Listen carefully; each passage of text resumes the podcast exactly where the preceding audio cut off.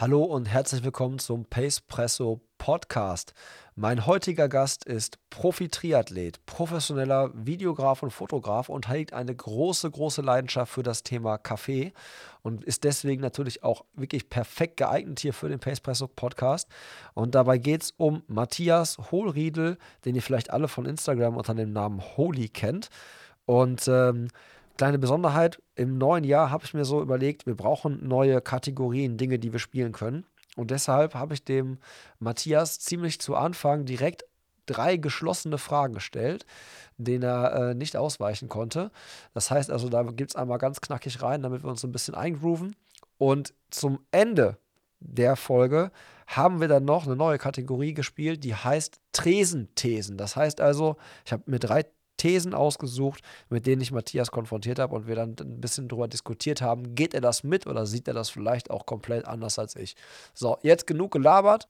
Ich wünsche euch ganz, ganz, ganz, ganz viel Spaß mit der Folge. Freue mich wie immer über euer Feedback und wir starten natürlich jetzt noch mit dem Intro von Mike Wollherr, immer, immer Doppio. In puncto Koffein bleibe ich kompromisslos. Aha. Doppelt oder nichts, Bro, immer Doppio. Immer Doppio, immer, immer Doppio.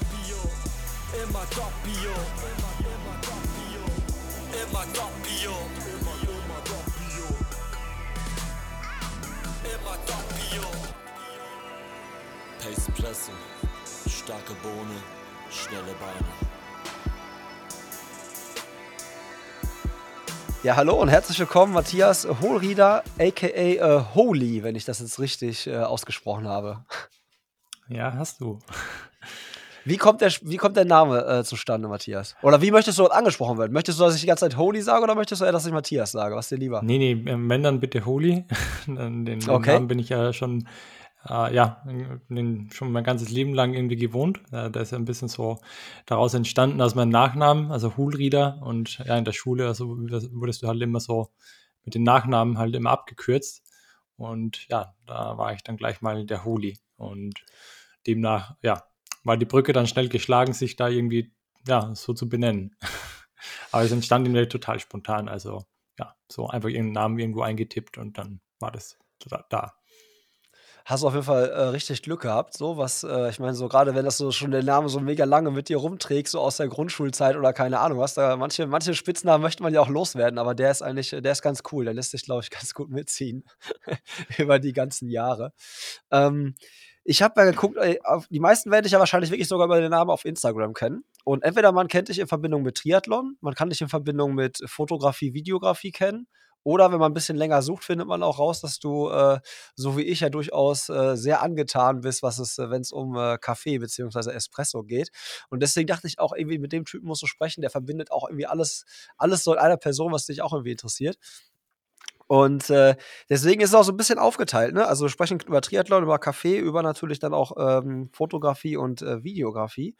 Und mich würde aber erstmal irgendwie interessieren, um ein bisschen reinzukommen, weil wir uns auch nicht kennen, würde ich gerne das machen, was man eigentlich in so einem Podcast gar nicht machen sollte, nämlich geschlossene Fragen stellen. Damit du erstmal direkt in die Ecke gedrängt wirst und eine klare Aussage treffen musst. Und äh, deswegen habe ich drei geschlossene Fragen vorbereitet, damit wir uns so ein bisschen eingrooven. Und zwar, äh, erste Frage, äh, die Robusta-Bohne ist unterschätzt. Ja oder nein? Boah, meiner Meinung nach ist das, muss man echt differenziert betrachten. Also ich würde sagen, hundert Prozent Robusta ist mir persönlich zu heftig. Aber ich finde, das hat durchaus so seine Berechtigung, weil die Robusta-Bohne an sich ja, ja, wie du auch weißt, äh, ja doch ein bisschen mehr Öl enthält und dadurch die Crema dann auch relativ schön durchläuft, als wie ein total hell gerösteter Arabica. Von daher finde ich, hat die Robusta-Bohne totale Berechtigung und wenn die dann noch irgendwie von einer guten Finca kommt, dann äh, ja, darf sie auf alle Fälle nicht, nicht fehlen. Wusstest du, dass der Espresso von äh, Jan von Dene hundert Prozent Robusta ist? Ich habe den zugegebenermaßen noch nie getrunken. Von daher, nee, wusste ich eigentlich gar nicht. Das, darüber bin ich nämlich gestolpert, als ich mir den damals irgendwann mal geholt habe, habe ich geguckt so, weil der halt auch eine schöne Creme ergeben hat und dann dachte ich so, okay, was ist das? Und dann habe ich halt gesehen, okay, hundert Prozent Robusta, ich glaube aus Indien oder so.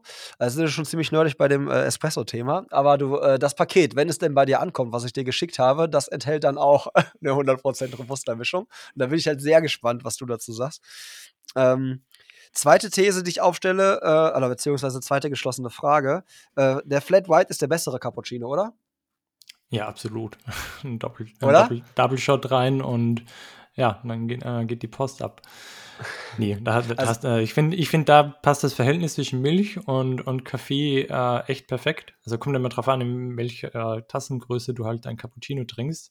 Äh, wenn wir da jetzt so von zweihundert Milliliter Tassengröße sprechen, dann finde ich das halt schon unschlagbar, weil da hast du trotzdem irgendwie noch so Milch dabei, aber der Double Shot, der, ja, der bringt das Ganze dann perfekt in Balance.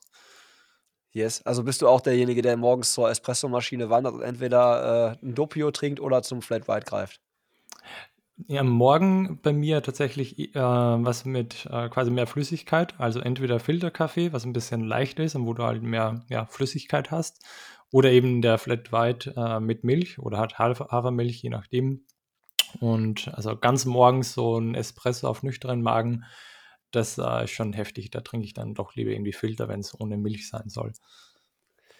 Ja, okay. Guck mal, ich hätte jetzt gedacht, also Filterkaffee habe ich schon lange nicht mehr gemacht. Ich habe letztens ein geiles Video auch gesehen, wo du quasi aufgegossen hast. Und da dachte ich halt, okay, das, äh, das hat auch wieder was. Könntest du eigentlich mal wieder rausholen, irgendwie so die Filterkanne, also die, äh, die äh, Kanne. Aber äh, ja, noch ist es verstaut. Das kann ich jedem nur empfehlen. Das kann ich nur empfehlen. Also im Trainingslager praktizieren wir das ja total. Also Aeropress, Trainingslager, das ist Nils Görke, der wird sich jetzt totlachen, wenn er hier zuhört, weil äh, da, ja, wir stehen extra da eine halbe Stunde früher auf, um da quasi Coffee Talk zu machen. Und ja, also ich finde, Filterkaffee ist total underrated. Also die Espresso-Maschine ist irgendwie, man neigt dazu, dann nur noch Espresso zu trinken, aber Filterkaffee an sich hat halt so eine ja, Vielfalt. Das ist wie so ein, ich, ich nenne es jetzt mal so ein so ein Medium-Rare-Steak, äh, wo du halt dann alle Geschmacksnoten nochmal viel besser identifizieren kannst. Kannst beim Espresso auch, aber ist viel schwieriger, weil halt da die, ja. ich sage jetzt mal, die Intensität ist halt total, ähm, ja, ist viel intensiver und von daher auch gar nicht so leicht, in alle Komponenten zu verstehen. Machst du das denn dann echt ähm, auch wegen der Flüssigkeitsaufnahme? Weil du gesagt hast, ein bisschen was mit mehr Flüssigkeit. Also geht es dir danach so, nach dem, am Morgen erstmal so ein bisschen wieder Flüssigkeit in den Körper zu kriegen auch? Ich vergleiche das immer so, wie wenn du, wie soll ich sagen, du, du startest ja auch nicht äh, in den Tag mit, mit einem Steak oder sowas. Das ist dann für mich dann so ein Espresso, also so irgendwie das, das ist so schwer und so intensiv. Und am Morgen kennst du ja auch selbst, da bist du noch irgendwie so ein bisschen, ja, ich nenne es mal so empfindlicher oder einfach irgendwie, da, da möchte ich einfach so ein bisschen smoother in den Tag starten. Und da ist der Filter, kommt mir da eigentlich ganz recht, ist so ein bisschen so ein leichter, stark, äh, Start in den Tag und dann habe ich für später, so wenn das typische Mittagsloch mal kommt, dann habe ich nochmal so, dann packe ich den Espresso aus. Jetzt muss ich eine Frage vorziehen. Wie sieht denn das am Wettkampf morgen aus? Boah, ja, das, das ja, ist jetzt, boah, exa- richtig kommt das, gute kommt Frage. Kommt dann das Steak auf den Tisch? Kommt dann das Steak auf den Tisch? Nee. Oder? Na gut, ich, es gibt ja total wenige Wettkämpfe, die ich, wo ich halt zu Hause schlafen kann. Und das heißt, die Espressomaschine habe ich halt dann selten dabei bei den ganzen Wettkämpfen. Dann habe ich Best Case einen Aeropress dabei. Mit dem oder Aufsatz? Den, hast du diesen Aufsatz? Dass du so ein, da gibt es da extra noch so einen so so ein Special-Aufsatz, dass du quasi damit so ein bisschen es, mehr Espresso-Feeling reinkriegst. Kennst du den? Na, da muss ich dich auch wieder korrigieren. Also, das ist echt Klugscheißerei gerade. Aber Aeropress ist, ist, halt, Filter, ist halt Filterkaffee. Ja. Und stimmt. Das hat halt nichts mit Espresso zu tun. Und da möchte ich auch, ich weiß, ich glaube, du meinst diesen Mentalfilter, der dann irgendwie so eine Crema kreieren soll oder so. Ja, das und, ist so ein, so ein dickes Ding mit so einem, so einem dunkelgrau Mentholfarben mit so einem gelben Ring unten. Muss ich den mal raussuchen? Schicke ich dir mal. Also ah, muss ich mir angucken. Aber klingt spannend. Also ich bin da ja. echt offen. Also ist ein bisschen anders. Kriegst du, habe ich auch nur in den U S A gekriegt. Musste ich in den U S A ja, bestellen. Spannend. spannend. Aber ja, aber zurück recht. zur Frage. Zurück genau. zur Frage. Äh, Wettkampfmorgen, wenn es geht, Kaffee. Es gibt aber auch Wettkämpfe, da habe ich nichts dabei und dann gibt es halt, ja, mal keinen Kaffee. Funktioniert aber okay. auch. Funktioniert auch? Ja, okay. Ja. Gut, aber ich ja schon im Trainingslager, dann äh, bist du der, derjenige, der für den Kaffee zuständig ist und dann halt derjenige, der als erstes aufsteht dann wahrscheinlich. Ja, in gewisser Weise. Dann äh, die letzte geschlossene Frage. Ähm, bist du Profi-Triathlet? Und ja, jetzt mal wirklich also, nur mit Ja oder Nein antworten. Ja. Sehr gut. Ja, weil, ich, du, ich, das ist deswegen vielleicht eine doofe Frage jetzt vielleicht, aber äh, du hast ja selber in deinem Instagram-Profil quasi ja selber so, wie hast du es formuliert? Du hast irgendwie so, äh, ja, ich will jetzt nicht, nichts Falsches sagen, aber nicht jetzt irgendwie, äh, du versuchst Profi-Triathlet zu sein, irgendwie so, dass du eine gewisse Formulierung davor gemacht in den ersten Sätzen deines Instagram-Kanals, also Profils. Ah, ich glaube, ich habe geschrieben, uh, wannabe Pro-Triathlete. Ja, yes, genau, ja, genau, richtig, genau. Ja, ja. ja also klar, ähm, worauf spielt das Ganze an? Es ist halt, äh, also ich sage es mal, ich investiere genauso viel Zeit wie jeder andere Profi. Ich äh, habe mir genauso, also ich sage jetzt mal, ich lebe in einem höchst professionellen Umfeld, also was ich mir auch selbst aufgebaut habe. Ich habe halt nicht die, sag ich mal, diese Ruhephasen, die halt ein anderer Pro dann hat und irgendwie auf der Couch liegen kann oder sich da dann besser regenerieren kann und auch, ich sage jetzt mal so, seinen Fokus dann nochmal hundertprozentig auf den Sport richten kann. Das ist halt bei mir derzeit nicht drin. Also klar, muss halt irgendwie auch von was leben und da bin ich auch, also möchte ich auch total transparent sein. Also das funktioniert halt nicht, dass du da, wenn, wenn du da, sagen wir mal so, im in Profi zweiter, dritter Reihe bist, dass du davon halt leben kannst, deine Miete bezahlen kannst, äh, dafür dann für dein Auto bezahlst und dann auch noch eine Familie zu ernähren hast oder irgendwie auch vorsorgen möchtest für eine Familie. Also da, da kann man schon so offen sein, dass sich das am Ende des Tages halt nicht ausgeht. Ja, krass, das, das habe ich also schon oft gehört, wenn das, Video, äh, wenn das Mikrofon aus war, also wenn du so quasi mal so mit den Leuten immer so gesprochen hast, ja. aber äh, bis jetzt habe ich wenig erlebt, die da, wie du schon gerade sagst, so offen damit umgehen und das halt mal wirklich so sagen, ey Leute, das ist hier nicht, das sieht zwar immer alles schön aus, ne, so an den Orten, an denen man ist und was zu Leben vielleicht das dann führt, aber es kommt nicht alles nur durch den Triathlonsport zumindest, ne, also du hast ja auch noch mega viele andere Sachen, aber was ist denn dann das, wo du sagst, ähm, du, ich meine, wir da sprechen wahrscheinlich dann über Fotografie, Videografie. Ist das sowas, womit du deinen Lebensunterhalt so primär finanzierst, wenn du sagst, Triathlon alleine würde da jetzt nicht ausreichen? Ja, genau. Also das ist auch so, was halt so Step by Step gekommen ist, so aus der Schule raus. Also klar, du bist, machst Abitur, oder halt bei uns Matura nennst du das in Österreich. Und da, da war ich, habe ich auch schon begonnen, quasi so Videos zu machen. Und dann rutscht und dann, ja, gründest du irgendwie so ein kleines Unternehmen und dann äh, wird das halt immer größer und dann, äh, ja, quasi wirst du so zum Unternehmer so äh, langsam, wobei ich zugegeben das auch so ein bisschen von der Family mit, also mit auf den Weg bekommen habe, da immer das zu machen, worauf du Lust hast und quasi da, ja, möglichst selbstständig und autark zu sein. Und das ist auch so ein bisschen eine persönliche Einstellung, wo ich sage, okay, ich möchte jetzt nicht von irgendjemandem abhängig sein, ähm, nur auf dessen Goodwill, sage ich jetzt mal, sondern da die halt auch irgendwie selbst was aufbauen. Und da, solange das eine halt nicht ohne dem anderen funktionieren kann, muss das halt, ja, macht ja auch zudem total Spaß. Und von daher, ja, ist das so eine Entwicklung und ist das halt mal so Status quo. Hast du schon gegründet, als du äh, noch während der Schulzeit oder erst dann danach so richtig? Weil ich stelle mir dich gerade mit so einer GoPro vor, irgendwie so die ersten Videos am Filmen und am Machen und so, oder wie ging das damals los? Ja, das war tatsächlich so. Also ich, ich habe teilweise äh, schulfrei bekommen für drei, vier Tage, weil ich halt irgendwo einen Dreh hatte oder keine Ahnung, dann hat, hat die Schule meinen Imagefilm bekommen und dann durfte ich dann nochmal auf, äh, keine Ahnung, auf, auf Sommersportwoche nochmal eine Woche mitfahren und musste halt eine Woche dann nicht an normalen Unterricht teilnehmen und dann durfte ich halt für die Schule ein Imagevideo produzieren, was dann auch noch bezahlt wurde und eine Woche frei, klar, jetzt nicht, äh, schon zu einem guten Preis dann.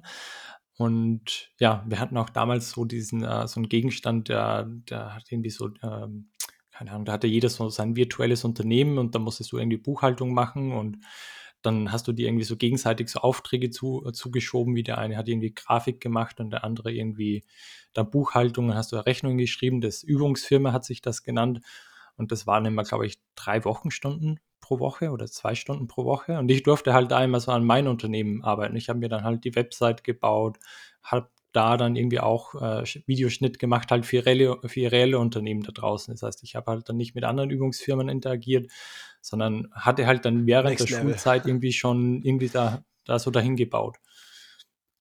Aber da warst du noch, da warst du noch äh, keine achtzehn, oder warst du noch nicht volljährig, oder?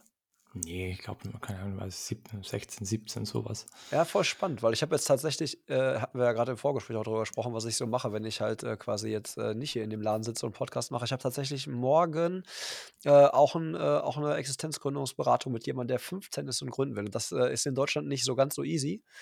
Und mhm. von daher finde ich das mega spannend, dass du das quasi auch ja irgendwie durchlebt hast, wie auch immer du es dann in Österreich geregelt hast. Aber auch voll geil, dass ihr das äh, in der Schule quasi dann so mit ein, also das hört sich wie so ein Fach Entrepreneurship, hört sich das gerade für, für mich an, wo ihr dann quasi so ja, drei Stunden also, machen konntet, so voll das ja, Geile. Genau. Also voll, voll mega, weil das erzieht die Leute ja auch so ein bisschen einfach mal so zur Selbstständigkeit hin, ne? Sonst sind Schüler ja immer so, alles das Leben ist so vorgetaktet, alle kümmern sich immer um alles und äh, das äh, gibt dann die Möglichkeit, mal selber so ein bisschen mal seinen eigenen Weg mal so zu gehen. Ja, und, und auch im geschützten Raum. Also es, es, es ja. passiert dann nichts. Du kannst auch, keine Ahnung, später nochmal neu anfangen in deinem Leben. Natürlich, je später du das machst, desto schwieriger. Aber auch da denke ich, du, du kannst, hast es halt permanent selbst in der Hand. Und natürlich, je früher du, du dich da ausprobierst, und das meinte ich auch, so von zu Hause mit auf den Weg bekommen, da halt auch irgendwie die Freiheit bekommen, okay, du mach einfach und probier. Und ja, Ähm, zu der Zeit warst du ja auch schon Triathlet, weil mit acht Jahren hast du deinen ersten Triathlon ja gemacht, habe ich herausgefunden. Das heißt also, zu der Zeit warst du dann auch schon im Triathlon-Game unterwegs. Äh, also hast du's, du kennst es ja im Prinzip gar nicht anders, alles beides zusammen zu machen, oder? Also ich meine, wenn du mit sechzehn, siebzehn angefangen hast, da so ein bisschen dein, dein Business aufzubauen. Äh, wie hast du das immer so mit der Zeit gemanagt? Das war so auch so eine Hörerfrage. So. Also wie trainierst du zum Beispiel, wenn du gerade drehst oder so? Das war so eine Frage, die viele gestellt haben. Und wie teilt er sich so seinen Tag auf? Ja, also das meinte ich eingangs oder vorhin mit der Frage, so also professionelles Umfeld äh, rundherum aufgebaut, weil ohne dem wäre es halt auch nicht möglich. Oder sag jetzt mal, für mich ist das schon total exist, also t- sich total gut durchzuplanen, also Dinge gut im Voraus zu planen. Auf der anderen Seite, in dem Berufsfeld, wenn du da nicht spontan bist und dann mal so gewissen Aufträgen mal so zwei, drei Tage davor zusagst oder halt dich dann darum annimmst, dann verpasst du auch viele Chancen. Von daher ist halt der Mix, gut organisiert zu sein, aber dennoch äh, total spontan und flexibel zu sein. Und für mich äh, besteht halt die Basis des Ganzen in einem guten, ja, ich sage mal, ja, gut strukturierten Tagesablauf. Und ja, es gibt Tage, da funktioniert das ganz gut. Es gibt Tage, da ist es halt mal stressiger. Und dann gibt es halt mal Tage, da musst du nach dem Drehtag dann auch nochmal drei Stunden Rad fahren. Uh, und da fragt dann auch keiner mehr nach, so wann hast du das gemacht, oder vor allem wenn du halt irgendwie Athleten filmst und du filmst halt ja quasi so auch deine Kollegen, also ich kann da nur von so Drehs uh, berichten irgendwie auf, auf Lanzarote, wenn du, da hast du halt die ganzen, also, sagen wir mehr oder weniger so deine Vorbilder da und, und musst halt selbst genauso viel trainieren wie die. Und dann äh, filmst du halt nebenbei den ganzen Tag und musst dann selbst noch ins Becken hüpfen oder halt dann später nochmal Radfahren, wenn halt die beim Essen sitzen. Aber ich finde halt genau das, klar, ist teilweise richtig anstrengend, aber es ist irgendwie so am Ende des Tages, denke ich mir so, yo, hey, das ist, es gibt doch nichts Cooleres, äh, wenn du mit den Jungs und Mädels, äh, die da teilweise den Tag begleitest und dann halt genauso nebenan ins Becken springst oder auf die gleiche Bahn und dann halt noch äh, gemeinsam Radfahren gehst. Also es ist, mittlerweile ergänzt, es, äh, ergänzt sich das Ganze teilweise sogar besser, als man denkt. Ja, weil das war echt auch was, was ich mir auch gefragt habe. Wie macht er das so von dem, das sind ja, Rivalität ist ja das, vielleicht auch jetzt krass, ist, das ist jetzt, wir sind ja jetzt im Boxen so, wir sind ja im Triathlon so und versucht ja jeder versucht für sich die beste Leistung äh, rauszuholen, aber trotzdem geht es ja um Platzierung, ja, und äh, auf der einen Seite battlest du dich mit denen und auf der anderen Seite halt bist du dann manchmal der, derjenige, der quasi dann deren Promo-Videos macht oder irgendwie durch Sponsoren von, von den Mitbewerbern oder mit Konkurrenten, wie man auch immer sie nennen mag, gebucht wird, um dann halt dann den, den Konkurrenten im guten Licht dastehen zu lassen. Das ist irgendwie auch eine total interessante, interessante Kombo. Aber total spannender Gedanke, den du da hast. Also dann habe ich mir auch selbst, ge- äh, war ich auch so ein Punkt, wo, wo dann auf einmal schon so Anfragen halt deutlich reinkamen, wo halt dann so die Nachfrage ist, nach Inhalten von jemandem anderen halt größer war als die von dir, sage ich jetzt mal. Und dann kannst du dann sagen, du, pff, nee, ich produziere halt irgendwie nur so exklusiv nur für mich, so für meinen eigenen Vorteil.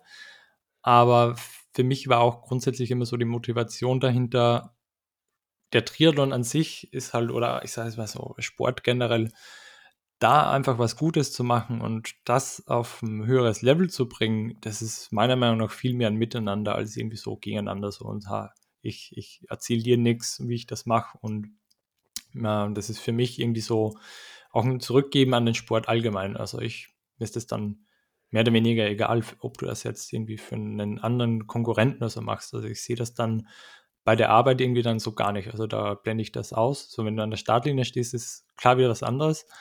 Aber ich denke mittlerweile, also ja, also das ist, man ist, sitzt ja genauso dann noch beim am Abendessen oder ganz normal unter Kollegen und an der Startlinie wird halt dann irgendwie gegeneinander geraced und äh, trotzdem wird halt danach, dann äh, sitzt du beisammen oder du fährst halt gemeinsam ins Trainingslager.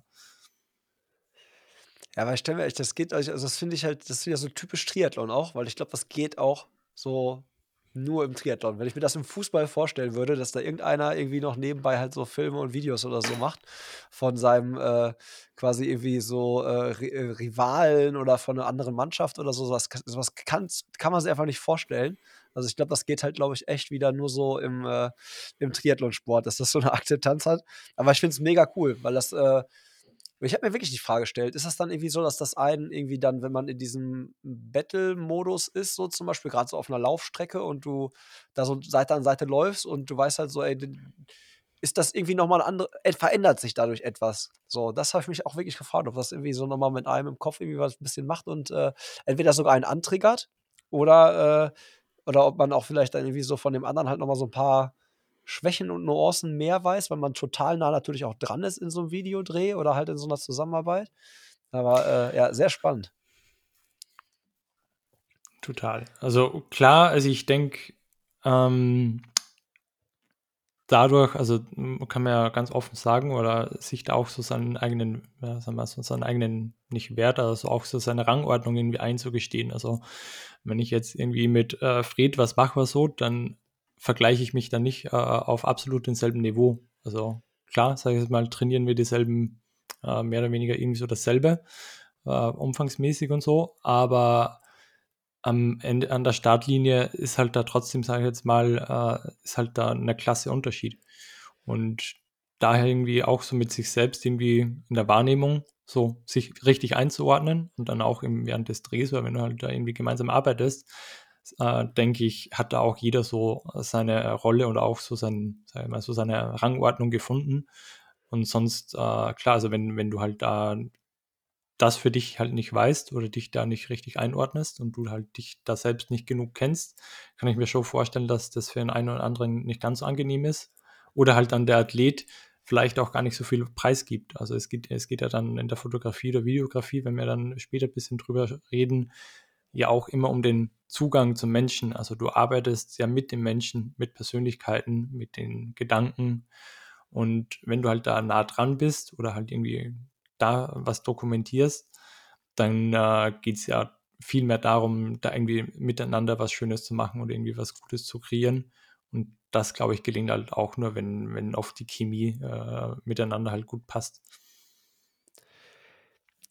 Ist das eigentlich für dich auch ein Vorteil, wenn du, sag ich mal, selber auf Sponsorensuche bist? Dadurch, dass du natürlich dann auch, du wirst ja gebucht von Sponsoren, jetzt in dem Fall, in dem Beispiel jetzt, wenn du jetzt äh, quasi andere Konkurrenten quasi äh, ja, ähm, fotografieren oder filmen sollst, ist das, macht das dann für dich manchmal auch den Zugang zu Sponsoren vielleicht ein bisschen leichter, weil du schon so einen, so einen halben Fuß irgendwie so in der Tür hast, die kennen dich schon und die kennen dich natürlich jetzt aus dieser Fotografie, Videografie-Sparte, aber wissen natürlich auch, äh, dich als Triathleten einzuschätzen. Macht es das manchmal einfacher? Ja, ganz klar. Also du baust dir doch äh, da dein, dein Netzwerk auf und das, äh, ja, da, da öffnen sich halt teilweise Türen.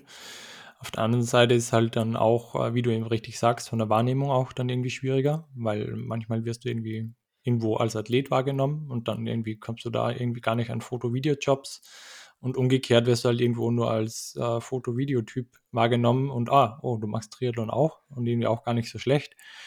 Das heißt, das ist ein Geben und Nehmen und ist halt teilweise ein Vorteil, aber teilweise auch so ein richtiger Nachteil. Gab es bei dir eigentlich mal dann irgendwann in deinem Leben irgendwie so die, die Situation, die Phase, wo du dich entscheiden musstest, so, okay, jetzt all in äh, Profi-Triathlet oder halt all in äh, wirklich so Fotografie, Videografie? Weil wenn das ja die ganze Zeit ja parallel nebeneinander hergelaufen ist und äh, irgendwann kommt ja mal so die Überlegung, okay, mache ich das eine jetzt oder das andere, oder war für dich klar, nee, ich mache beides nebeneinander und äh, guck mal, wie weit, äh, wie weit ich beides zusammenkriege? Die Entscheidung kommt, äh, die kommt mal wieder und verfliegt halt dann auch mal wieder. Ich glaube, das hängt auch oft davon ab, wie, ja, es gibt auch Phasen, da hast du halt irgendwie auch mal weniger Jobs. Ich sage jetzt mal, Corona war anfangs auch so, so eine kleine, ja, Unbekannte, wo, wo halt mal so die, wo halt Budgets eingefroren sind. Also weißt du ja, da sind halt alle Aktienkurse überall abgestürzt und da hat, haben halt die Firmen jetzt nicht mega Werbebudget ausgegeben oder irgendwie Athleten da in Vlogs irgendwie investiert, konntest ja irgendwie auch nicht rum.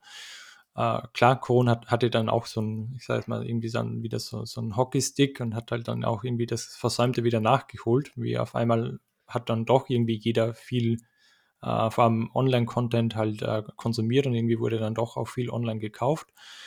Äh, und, aber zurück zur Frage, ähm, sich da zu entscheiden. Es ist so, also ich muss halt jetzt noch nicht die eine noch die andere Karte spielen, so dass ich mir denke, okay, es, mir läuft die Zeit davon und ich muss mich jetzt entscheiden. Das, äh, das ist derzeit halt noch nicht der Fall oder ist halt auch noch vielleicht noch gar nicht so die richtige, der richtige Zeitpunkt, sich jetzt für eines zu entscheiden.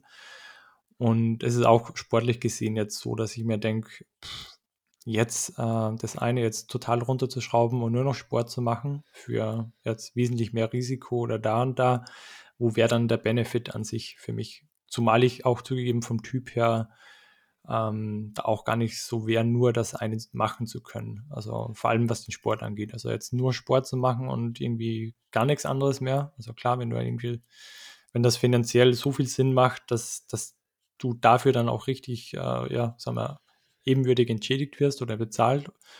Ja, aber selbst da, glaube ich, könnte ich die Finger nicht davon lassen, irgendwie wieder irgendwo was zu starten oder irgendwie was zu machen. Ja, manchmal braucht man sowas ja auch als, äh, als kleinen Aus- Ausgleich halt dann, ne? Also ich bin auch der Typ, der irgendwie nicht, ich finde es dann mal ganz schön, irgendwo mal ruhig sitzen zu können oder so auf der Couch, aber also ich merke das mal, wenn ich irgendwie krank bin und keinen Sport machen kann oder auch nicht arbeiten gehen kann, also spätestens nach einem, der erste Tag ist schön und dann äh, kann ich, will ich von der Couch weg, kein Netflix mehr, dann will ich irgendwas machen, so. Dann muss ich irgendwie was tun und äh, wenn, wenn ich mir nur irgendwie dann äh, tausend Ideen wieder irgendwie äh, irgendwo festhalte, so für die Zeit, wenn man es wieder umsetzen kann oder so. Und von daher kann ich, das, kann ich da ganz gut mitfühlen, dass ich da auch immer so selber ein bisschen Hummeln im Arsch habe, sag ich mal. Ja, total. Du bist halt dann, denke ich, total so irgendwie nicht ausbalanciert oder irgendwie so, also das Gleichgewicht ist irgendwie, irgendwie draußen. Dann sitzt du da wahrscheinlich und denkst dir so, boah, scheiße, ich würde gerne das und das und das machen. Und ja, ich, ich denke, es braucht jeder so ein bisschen so sein Ventil. Der eine hat es halt irgendwie, ich, ich denke jetzt mal, dass jeder irgendwo was hat, wo er, wo er irgendwie so seinen Ausgleich äh, findet und sucht. Jetzt haben wir ja gerade schon beim sportlichen Ausgleich ein bisschen gesprochen, über den Triathlon. Lass uns da ein bisschen äh, tiefer noch so einsteigen. Also ich habe so ein bisschen mitbekommen, du warst auf der Kurzdistanz unterwegs und bist jetzt so Richtung siebzig Komma drei gewechselt. Langdistanzerfahrung hast du auch schon, richtig? Ja, tatsächlich. Ja, und, okay. Und ganz unerwartet. Ganz, ganz unerwartet? Warum unerwartet? Ja, nee, nicht ganz unerwartet, da war, kam jetzt doch so ein, zwei Jahre eher als ursprünglich irgendwie auch so im Kopf geplant. Ähm, warum?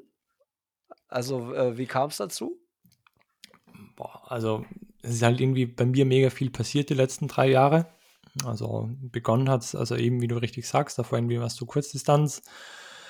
Und äh, da halt dann so die ersten Europacups geraced und irgendwie bist du da so Mittelfeld oder hinteres Mittelfeld. Und ja, dann kam halt Corona. Und dann äh, stand da nie irgendwie zur Diskussion, irgendwie mit dem Sport aufzuhören oder nicht zu trainieren. Also, ich hatte da keinen einzigen Tag irgendwie kein Training, also ich habe dann nahtlos immer weiter trainiert. Es war halt dann die Perspektive eine andere, also ich war da, glaube ich, fünfundzwanzig, sechsundzwanzig und dann stellst du dir halt dann schon so die Frage, da sind wir schon bei so einem Scheideweg, wo du fünfundzwanzig bist, äh, du startest jetzt, sage ich mal, gerade mal Europacup und wir wissen halt alle, da irgendwie finanziell, mh, Entschuldigung, da irgendwie finanziell äh, zu, ja, da was zu, was zu machen, ohne irgendwie, wenn du da nicht vom Bundeswehr et cetera unterstützt wirst, ist schwierig. Und da war auch schon so der Gedanke, ein bisschen da so Richtung Mitteldistanz sich äh, umzuorientieren. Und ja, dann äh, quasi so mit den, mit in der, mitten in der Corona-Zeit dann eigentlich auch so Trainerwechsel und Perspektivenwechsel, mh, ja, was dann eigentlich mit sich sehr, sehr viele andere gute Veränderungen mit sich gebracht hat seit dem Zeitpunkt. Und dann äh, ging es dann auch schon Richtung Langdistanz, hattest du ja gerade. Genau, also eigentlich, das war dann letzte, pass auf, war vorletztes Jahr, genau, und dann, also war Corona, dann äh, so, war das war noch so ein Übergangsjahr, Übergangssommer, war ja noch nicht richtig Rennen. Und dann hatte ich erst so meine erste ähm, ja, Profisaison oder Mitteldistanzsaison. Und dann quasi im zweiten Jahr, was letztes Jahr war, also letztes Jahr war erst meine zweite Profisaison, dann auch so die erste Langdistanz, was so äh, ich gar nicht im Kopf gehabt hatte ursprünglich. Aber ja, Coach äh, Görke hatte da hatte dann was so, so im Dezember schon langsam irgendwie so, so, so, so, ja, so leichte Vermutungen, so leichte Tendenzen ablesen können und meinte doch, ah, ich glaube, wir probieren das doch so ein, zwei Jahre eher. Weil er, weil er dich da als Athlet äh, mit deinem Stärkenprofil gesehen hat? Oder, also, oder, oder einfach, weil, die, weil er sagt, okay, Mitteldistanz ist jetzt auch super viel los gerade, ganz viele Kurzdistanzler gehen jetzt auf die Mitteldistanz und es wird immer, also Mitteldistanz wird ja auch immer schwerer, also finde ich, mhm. Felder werden immer noch krasser, desto mehr jetzt da quasi so rüberkommen. Oder war es einfach wirklich, dass es dir äh, und deinem, deinem Athletenprofil einfach entgegenkommt, so diese langen Distanzen? Ja, genau. Also das war es dann, äh, denke ich, total die Entscheidung. Also weil es äh, so von, ich sage mal so von doch nochmal ein bisschen mehr Mental Game ist, also irgendwie doch mehr Kopfsache. Ähm, du kannst ja mit Fleiß dann auch nochmal ein Ticken mehr, sage ich jetzt mal, arbeiten. Es ist, was heißt ehrlicher und dann Mitteldistanz ist genauso ehrlich und genauso knallhart. ähm, aber irgendwie so Stärken-Schwächen-Profil, wie du es richtig erwähnt hast. Also ich, ich, ich weiß, dass ich äh, ultra gerne lange Läufe mache. Ich fahre ultra gerne lange Rad. Und da halt irgendwie, ja, vom Kopf mir das Ganze ganz gut liegt. Und also ich wusste das ja zu dem Zeitpunkt ja nicht, ob mir das liegt oder ob mir das Spaß macht. Aber da haben sich halt schon so in den ein oder anderen Trainingssessions äh, so ein paar Tendenzen, ja, abgeleitet. Obwohl ich zugegebenermaßen halt physiologisch da jetzt äh, nicht wirklich äh, so von vornherein ein Talent mit, mitbringe für die langen Sachen. Also da war halt physiologisch nach wie vor ein bisschen Aufholbedarf für die Sache halt. Wo, wo meinst du, war Aufholbedarf? Also wie, wie meinst du das? Physiologisch war da äh, so ein bisschen ja, von, Stärke? Von, ja, von diesem ganzen Fett, äh, Fettstoffwechselprofil. Also ich habe ja doch, äh, bringe von der Kurzdistanz doch noch relativ eine hohe Bild- Laktatbildungsrate mit mir. Auch geschuldet dem, dass ich äh, für die Kurzdistanz äh, jetzt auch nicht von mega viel Trainingsumfang komme. Also auf der Kurzdistanz wird ja in der Weltspitze ja doch, oder das heißt mal, doch relativ viel trainiert. Also da unterscheiden sich ja die Trainingspensums von der Langdistanz ja stundenmäßig ja auch nicht deutlich. Mhm. Aber ich komme halt von relativ wenig Trainingsstunden und von dem her ja, haben halt auch, fehlen halt noch die Stunden, um da die Bildungsrate irgendwie auch zu senken. Und äh, ja, das ist uns halt jetzt so in den letzten ja, ein, ja, ein, zwei Jahren dann doch deutlich gelungen und, und sehr gut. Es ist halt nach wie vor noch nicht äh, da, äh, also noch nicht, irgendwie das Ende ist noch nicht in Sicht. Aber ja, da haben wir uns halt äh, dran gehängt und dran gearbeitet. Auf dem Weg dahin, weil immer natürlich, wenn man auch so Trainingsvolumen und Kilometer und so erhöht, ist ja auch immer natürlich einhergehend mit irgendwie Verletzungsrisiko. Bist du davon verschont geblieben? Also habt ihr das so gut gesteigert, dass du quasi da äh, durchgekommen bist? Oder gab es da auch dann irgendwie vom Körper mal das Signal, ey, hör mal zu, hier, das ist gerade ein bisschen für uns äh, zu viel Steigerung in zu kurzer Zeit? Äh, nee, also das hat... Das hatte auch so den Grund mit sich irgendwie, äh, mit Nils irgendwie trainieren zu äh, wollen oder irgendwie, warum Nils für mich da in Frage kam, weil er, weil das für mich auch immer so im Vorhinein gut gepasst, also vom Gespür irgendwie gut gepasst hat und dann auch von der Intensitätssteigerung. Also Nils hatte das ganz gut im Griff und somit kann ich sagen, dass wir da mehr oder weniger einigermaßen verletzungsfrei, also dass es mal so für ein, zwei Wochen mal irgendwie da wo zwackt, Ähm, denke ich, kennt jeder, aber ansonsten kann man sagen, dass wir da halt jetzt äh, schon ziemlich konstant jetzt seit drei Jahren äh, daran arbeiten und ja, das eigentlich so ganz gut funktioniert hat. Wie oft seht ihr beiden euch? Also so gerade so Trainer-Athleten-Verhältnis, gibt es ja so ganz extreme Sachen wie bei den Norwegern, irgendwie, die gefühlt irgendwie in so einer gemeinsamen W G wohnen und sich vierundzwanzig Stunden quasi gegenseitig irgendwie gucken, was der eine macht und da nicht. Oder halt auch so, äh, ja, so wie bei Laura Philipp und, äh, und, und Seib und so. Also wie oft seht ihr euch? Gerade so Österreich und Hamburg, also Süden, Norden? Ja gut, ich muss ja äh, die Strecke Hamburg-Österreich, also einmal quer durch, äh, kenne ich mittlerweile schon ganz gut. Äh, ja, in, in, ich sag mal, wir haben ja mit, mit Corona begonnen und das wurde jetzt von Jahr zu Jahr auch immer mehr. Also es war mal ein Jahr dazwischen, wo wir uns dreizehn Monate nicht gesehen haben, also wirklich so dreizehn Monate am Stück nicht, fast sogar noch länger, vierzehn Monate. Und dann jetzt zugegeben, so seit dem letzten Jahr, dann würde ich jetzt sagen, so alle drei, vier Monate, also ja, alle drei Monate sieht man sich dann doch. Also wir haben jetzt doch immer mehr miteinander zu tun. Und äh, ja, Hamburg gefällt mir so als Stadt eigentlich auch ganz, auch ganz gut. Da kann ich dir zustimmen. Und auch mit, ja, total. Und auch die Leute dort, also ich sage jetzt mal so, so eine kleine Teamgemeinschaft hat sich ja da auch äh, etabliert. Und von daher, ja, ähm, ja, fahre ich jetzt regelmäßig nach Hamburg oder man sieht sich dann eben in Rennen auch mal. Äh, wenn du in Hamburg bist, hast du einen Kaffeetipp für unsere Hörerinnen und Hörer? Würde mich mal interessieren. Wo, wo, wo gehst du einen Espresso oder Cappuccino trinken? Oder Flat White, wie wir ja festgestellt haben, wenn du in Hamburg bist.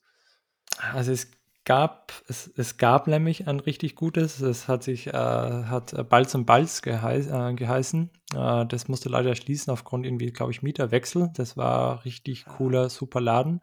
Vielleicht kennst du das ja. Und ansonsten muss ich sagen, ist Nordcoast äh, richtig cool. Also ich glaube, am besten ist das, äh, weiß nicht, Speicherstadt. Ich kenne mich so gut, kenne ich mich jetzt auch nicht aus. Äh, da ist auch nochmal richtig cool. Nordcoast, äh, ja. Das Wie du siehst, ich schreibe mit. Also, weil ich bin ja. meistens, wenn ich in Hamburg unterwegs bin, dann äh, Speicherstadt bin ich nicht so häufig. Ich bin dann mehr so irgendwie äh, äh, Sternschanze, äh, Sankt Pauli, irgendwie da so die Ecke irgendwie unterwegs. Aber äh, deswegen habe ich fleißig mitgeschrieben.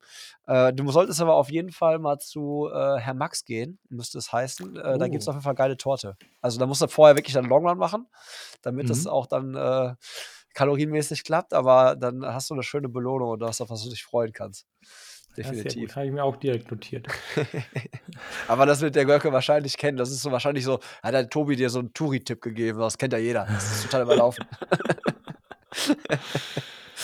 ähm, aber was ist, also siebzig Komma drei, ähm, gehst, legst du denn jetzt den Fokus auch mehr so auf die Langdistanz durch die Erfahrung von dem, von dem ersten Rennen? Oder sagst du, okay, das lass uns doch mal lieber nochmal irgendwie mehr so, so einen guten Mix fahren aus äh, Mittel und Lang, aber der Fokus bleibt auf Mittel?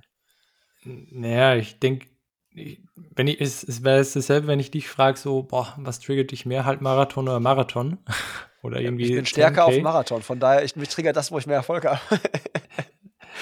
Ja, aber auch irgendwie so die Distanz, also ich denke, klar, so Marathon hat so seinen, hat so seinen, ja, irgendwie so seinen Charme oder irgendwie auch so seinen Band, den, der dich reinzieht und genauso, denke ich, ist beim Triathlon ja auch so.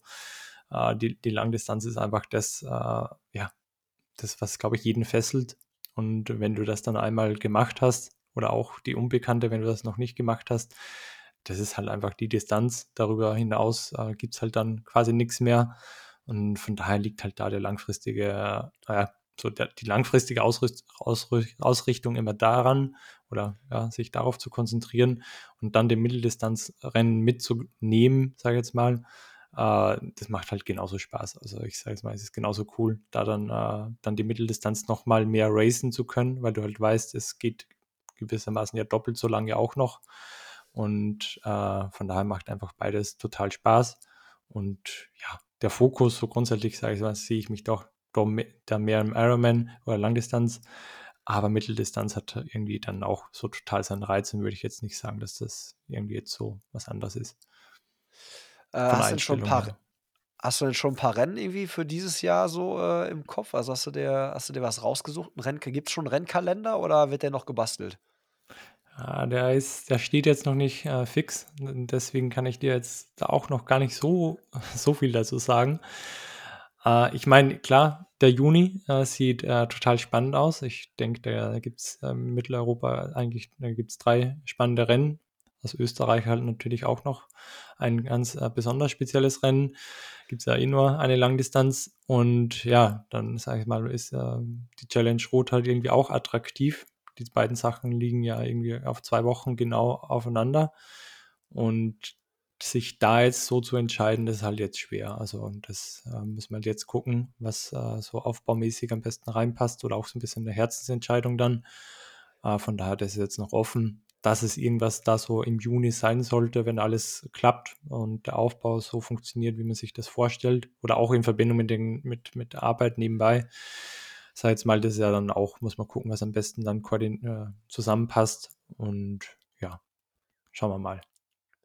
Ja, Holi, das finde ich richtig cool, dass du das an dir ausmachst, dass du sagst, wie mein Aufbau passt, wie, äh, wie sich das für mich so Herzensentscheidung richtig, man könnte ja auch, also hätte ja auch eine Antwort sein können, so ja, ja, ich gucke, das sind die beiden Rennen, die ich so ins Visier nehme und ich gucke halt dann, äh, ja, wer wie wo startet, so, ne? Also, dass man es an der Konkurrenz ausrichtet, so, ne, und das finde ich aber irgendwie total sympathisch, dass du sagst, pass auf, nee, ich gucke hier, äh, wie läuft's bei mir und äh, für was schlägt mein Herz, für welches Rennen, was will ich machen, das finde ich, äh, finde ich auch ziemlich geil. Ja, ich, ich denke, klar, so Rot, Man, ich glaube, dass es ein mega cooles Starterfeld ist und da kannst du irgendwie dann so auch denken, boah, irgendwie da an der Startlinie zu stehen gemeinsam oder wäre auch cool, aber ich denke, also ich für mich konzentriere mich da halt total auf mich und ja, du kannst eh nur deine, deine Sachen beeinflussen und das, was andere machen, pff, also ich denke, da, das wird dann ziemlich schnell ziemlich unübersichtlich, wenn du halt immer nach links und rechts, zu viel nach links und rechts guckst, also ich denke, reflektieren ist immer wichtig, aber bei so Sachen ist halt dann doch sollte ich, denke ich, soll doch jeder so auf sich gucken. Ja, aber, ähm, an, also egal, welche Startlinie du dann stehst, ne? Oder welche Ziellinie du dann durchquerst, so, was ist denn so das Ziel in so, für dich jetzt in, einer, in, in so einem Highlight-Rennen? Wie, egal welches, was es jetzt wird. Hast du das so, machst du das an Platzierungen aus? Weil Zeiten als Profi geht es ja nicht unbedingt um Zeiten, sondern eher um Platzierung? Oder, oder was ist für dich so, so, so die nächsten Ziele, wo du sagst, okay, da, da will ich stehen? In so einem Rennen? Ich denke, das ist immer total abhängig, in welcher Phase du dich in deiner Karriere irgendwie so befindest. Ich denke, es gibt Phasen, da, ja, da stehst du halt irgendwie da, weil du, weil du halt weißt, okay, ich kann da um den Sieg mitkämpfen. Ja, und im einen Fall wird's halt, ist, ist der Zeitpunkt halt noch nicht da, dass du irgendwie da jetzt am Start stehst und weißt, ich, ich muss da irgendwie heute um den Sieg mitkämpfen oder für mich äh, zählt nur das. Also ich denke, das wäre auch irgendwie so eine Illusion. Von daher äh, auch wiederum wie vorhin, äh, also sich auf sich selbst zu konzentrieren, äh, da für sich den Progress halt perfekt rauszuhauen und dass du, wenn du am Rennen stehst, äh, Rennen am Start stehst, halt natürlich auf die Platzierung guckst und auf die Zeiten und alles an, natürlich irgendwie am liebsten auch gewinnen möchtest und da irgendwie auch äh, als Erster durch die Ziellinie laufen möchtest. Ich denke, da müsstest du, also ja, sonst äh, müsstest du ja nicht an der Startlinie stehen, wenn du das nicht möchtest. Von daher ist das für mich so eine Standardvoraussetzung, klar. Aber darüber hinaus gibt es halt dann äh, so für mich dann auch noch irgendwie so andere Motivationsziele, wo ich mir denke, okay, ich muss da für mich am meisten rausziehen, äh, im Sinne von Erfahrung, Platzierung, irgendwie Leistung, was ich mit mir selbst messen kann. Und dann guckst du so an, an Platzierungen, Zeiten, das ist für mich halt selbstverständlich, dass du dich daran misst und halt, dass halt auch die Währung im Sport ist und ja, also das ist, für mich hat das zwei Seiten und gehört beides total dazu. Okay, ähm, was äh, sind denn so Stellschrauben, an denen du aktuell noch so sagst, okay, da, da will ich jetzt noch einen Fokus drauf setzen, da, da, da habe ich noch Potenzial, das ist noch nicht ganz ausgeschöpft, da müssen wir ran, so wie zum Beispiel, wie du das vorhin sagtest, Laktatbildungsrate senken, so, also was sind so Disziplinen oder Dinge, an denen du sagst, da fallen wir noch mal ein bisschen, um da noch so die letzten Prozent rauszukitzeln? Ja, um die, Letz- um die letzten Prozent geht es ja Gott sei Dank noch nicht.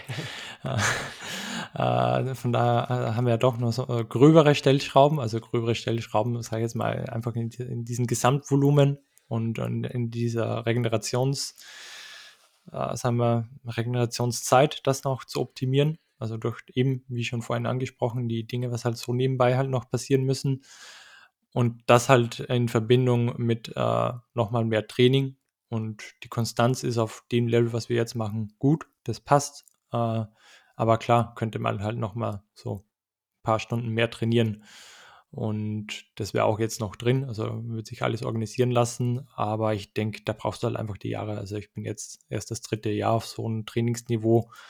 Und da muss man jetzt auch nicht von heute auf morgen äh, da jetzt die Stunden irgendwie so jenseits der dreißig Stunden irgendwie schrauben. Von daher gibt es einfach noch Hausübungen zu machen und sehe das auch so irgendwie so für mich irgendwie total, ja, sagen wir nüchtern. Da gibt es noch Dinge zu erledigen und da stresse ich mich jetzt auch irgendwie nicht, da jetzt irgendwie noch da und da was rauszu, also da irgendwie was zu überstürzen. Also jetzt klar könnte man jetzt auf, auf die, auf die Laufbahn, äh, auf die, auf die Radbahn gehen oder irgendwie nochmal Aero testen da, Aero Pipapo. Äh, ich mache das f- für mich so, wie es passt, also im Sinne von äh, Optimierung am Rad, äh, auch mit einem super Team, also wo wir auch echt an super Details arbeiten, also da ist teilweise, wo ich weiß, da bin ich super gut aufgehoben, das, was andere eventuell auch noch nicht so auf der Rechnung haben. Aber auf der anderen Seite weiß ich halt auch, okay, wenn, wenn, wenn du weißt, schwarz auf weiß, wie viel Watt da noch fahren, äh, fehlen, dann muss ich da jetzt nicht äh, dann mich um, um drei, vier Watt irgendwo streiten, wenn ich weiß, okay, Fakt ist, dass da noch was fehlt. Ähm, jetzt hast du gerade schon öfters das Wort Stunden gesagt und da hast du einfach, einfach so eine dreißig Kratzen, hast du gesagt. Bei wie vielen Stunden landest du denn ungefähr jetzt so? Ich weiß, das ist immer schwer zu vergleichen, aber die Frage kam halt tatsächlich auch, äh, als ich die nach den nee. Hörerfragen äh, ähm, gefragt habe. Pass mal auf, jetzt klicke ich da in meinen Training Peaks rein. Letzte Woche stehen da mit, was waren da, vierundzwanzig Stunden, dann war eine Woche mit zweiundzwanzig Stunden, dann ohne Athletiktraining oder mit Athletiktraining? Das wird jetzt wieder hier die Nerd, die ah, Nerd-Fragen das wieder, sind, ja. Da sind dann zweimal die Woche, es sind da eine, eine Stunde, also das dann auch deutlich, also ich bin da auch länger im Gym dann, ist dann, ich sage mal, mit zwei Stunden äh, Gym. Uh, Gym- also ist mit drin schon, ne? Also komplett wirklich Schwimmen, Radfahren, Laufen, Athletiktraining, das sind dann, ist in, der, in deinen Stundenangaben gerade drin gewesen dann, ne? Ja, genau. Ja, ja, okay. Ja, aber es ist ja wirklich auch, äh, auch schon echt äh, krass, dass, äh, weil ich, also ich, ich habe auch viele Kumpels, die sehr ambitioniert trainieren, äh, die teilweise dann Berufe haben, die es auch zulassen, dass man sehr viel trainieren kann, aber hm. das ist schon echt äh, äh, nochmal dann äh, eine andere Hausnummer, aber auch noch ein bisschen natürlich Luft, wenn man, wenn man weiß, was die Profis, was teilweise andere noch, noch trainieren, ne? Wo du selber ja sagst, da ist noch, könnte man auch noch die Stellschraube drehen, aber ich glaube, da muss man auch immer sehr behutsam sein. Ne? Also ja, also ich denke, ja mit, mit den modernen äh, Trainingsphilosophien oder irgendwie auch so jetzt so, sagen wir so, up to date zu sein, geht's halt irgendwie, trainieren die meisten, sage ich jetzt mal so zwischen, keine Ahnung, fünfundzwanzig, dreißig Stunden. Ich denke, da liegt so der, der Sweet Spot für die meisten und da kannst du halt schon gut den Hebel umlegen und ja. Klar, Trainingslager ist dann nochmal deutlich mehr, dann sind es halt mal fünfunddreißig Stunden. Und dann ist in der Woche dann auch mal ein Dreh drin am Regenerationstag. Aber ähm, ja, das ist, ja, denke ich, das ist für Profis nichts Neues. Das ist quasi der Alltag und so strukturierst du halt dann quasi alles rundherum. Guck mal, jetzt habe ich eine wunderbare Überleitung äh, vorbereitet, Holi. Und zwar äh, spielen wir jetzt Kopfkino, bevor wir dann gleich quasi auf das, auf das Videografen-Thema, auf die Videografie übergehen. Und zwar äh, Kopfkino, mich würde zwar interessieren, ähm, wie sieht für dich die perfekte Strecke, die perfekten Bedingungen und der perfekte Rennverlauf aus? Also wenn du dir was wünschen dürftest, so, wir gehen jetzt auf die Langdistanz, weil du gesagt hast, da ist langfristig das Ziel.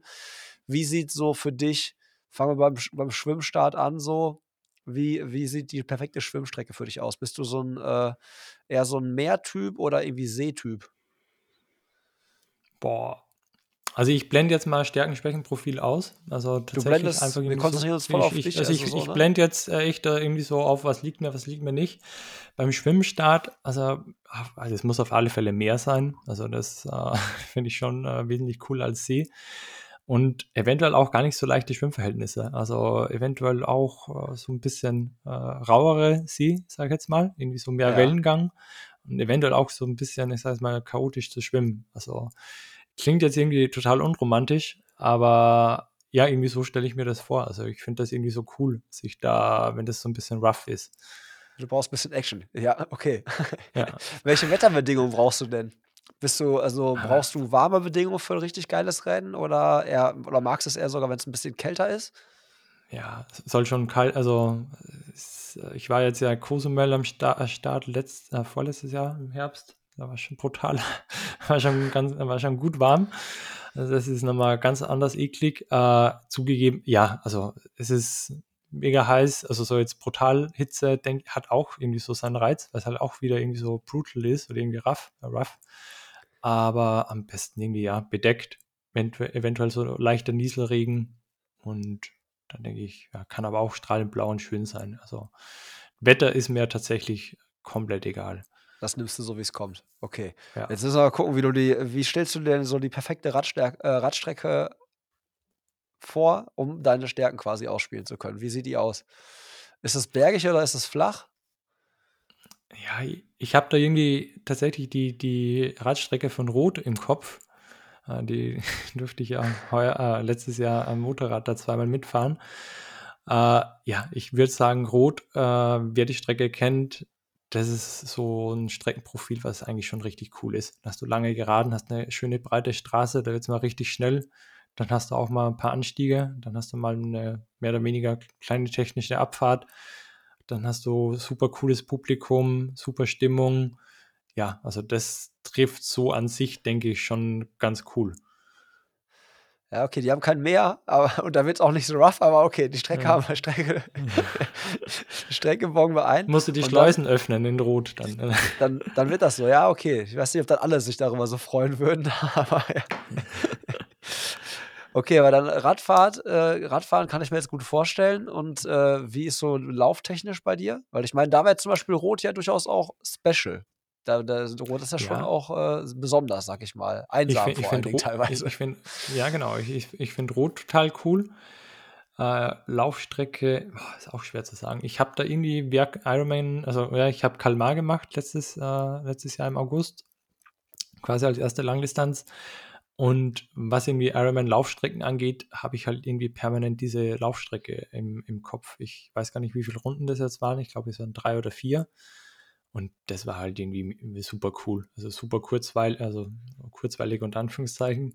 Äh, irgendwie Innenstadt, irgendwie so über, über Pflastersteine äh, und dann irgendwie gehst du, laufst du raus, irgendwie so, ja, irgendwie am Meer entlang und dann irgendwo im Wald, wo du auch mal wo alleine bist und dann läufst du über, wieder durch eine Siedlung, wo die Leute vom, vom Dach runterschreien. Ja, also das, denke ich, Laufstrecke, da, da, da kann alles sein.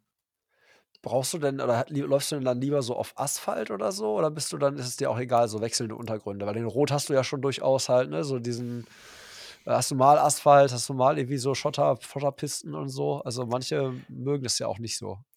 Also ich denke, dass die Schotterpiste in Rot gar nicht so ein Nachteil ist. Also ich glaube, dass das tatsächlich auch die Laufstrecke dort äh, einen Ticken schneller macht, weil äh, da der Schotter ist ja halt doch relativ fest, aber er dämpft ja dann doch ganz gut, was dir dann wahrscheinlich so gegen Ende der Laufstrecke auch äh, so irgendwie deine Beine auch gut danken, dass die ersten Kilometer ein bisschen auf Schotter waren, von daher finde ich das gar nicht so schlecht. Und ja, also was ich nie, nicht so äh, leiden kann, ist immer so, wenn du da so Gehsteig äh, auf und ab musst und irgendwie über kleine Brückchen und wo hoch. Ich, ich habe da die, die Laufstrecke vor, vor Rapperswil äh, im Kopf. Da musst du irgendwie auf die Burg hoch und dann musst du da über die Stufen, dann musst du die Stufen äh, hochlaufen und äh, traust dich, also gehen, ja, eigentlich, ob du da rauf gehst oder rauf äh, läufst, ist eigentlich komplett egal. Die Zuschauer, die Zuschauer brüllen, die brüllen dich da an. Und ja, und dann beim Runterlaufen in der Gasse, wo du ganz alleine bist, bereust du es halt, dass du dich da so hoch äh, hetzen hast lassen. Ja, das ist halt, das ist äh, brutal, aber irgendwie macht das ja dann auch den Sport irgendwie so total aus. Ja, okay, dann nehmen wir, bongen wir das mal ein. Also die Strecke muss leider erst noch gebaut werden, glaube ich. Ich wüsste jetzt kein Rennen, was das alles vereint. Also ich meine, ne, also das würde ich zumindest jetzt nicht so drauf kommen, dass da eine ist, die das alles äh, mit sich bringt. Bei dem Roughen habe ich dich ja schon irgendwie äh, runterspringen sehen hier für diesen äh, North Sea Man. Da ist auf jeden Fall gut rough und kalt ah, und vielleicht ja, jetzt, auch ein bisschen nieselig. Aber äh, da habe ich jetzt leider irgendwie nicht gesehen, wie da irgendwie dann äh, so eine relativ, also nicht, Rot ist jetzt nicht super, ist ja nicht flach, aber die, die Radstrecke da ist, glaube ich, dann doch eine andere, als du dir die vorstellst. Und die Laufstrecke könnte ich mir auch durchaus anders vorstellen. Ja. Aber ja, war ja ein Gedankenspiel. Also von daher, ja, genau, war ja, ja, war ja ein Kopfkino. Und ähm, von, daher, von daher kann man da ja durch mal mischen. Ähm, wie war denn übrigens Ironman Hawaii aus der Kameraperspektive? Wenn ich das richtig gedeutet habe, warst du doch da auch zu einem Videoauftrag unterwegs, oder? zwanzig neunzehn, genau. Das war vor der Corona-Pause. Noch nach Hawaii äh, quasi zum Glück irgendwie das gemacht, ja. Und wie ist das so ja, aus der Kameraperspektive? Also, ich sage mal, Ironman-Rennen haben ja kameratechnisch so ein paar Reglement, Reglementationen, äh, irgendwie bist du ja ziemlich eingeschränkt. Also ja, du, du darfst, darfst ja da nicht alles nicht und genau, und das ja irgendwie auch mit Veröffentlichung und Co. Von daher war das äh, so mal kurz mal, wenn du, also mich, mir haben ein paar Kollegen schon gesagt, du, es ist anders, als was du es dir vorstellst.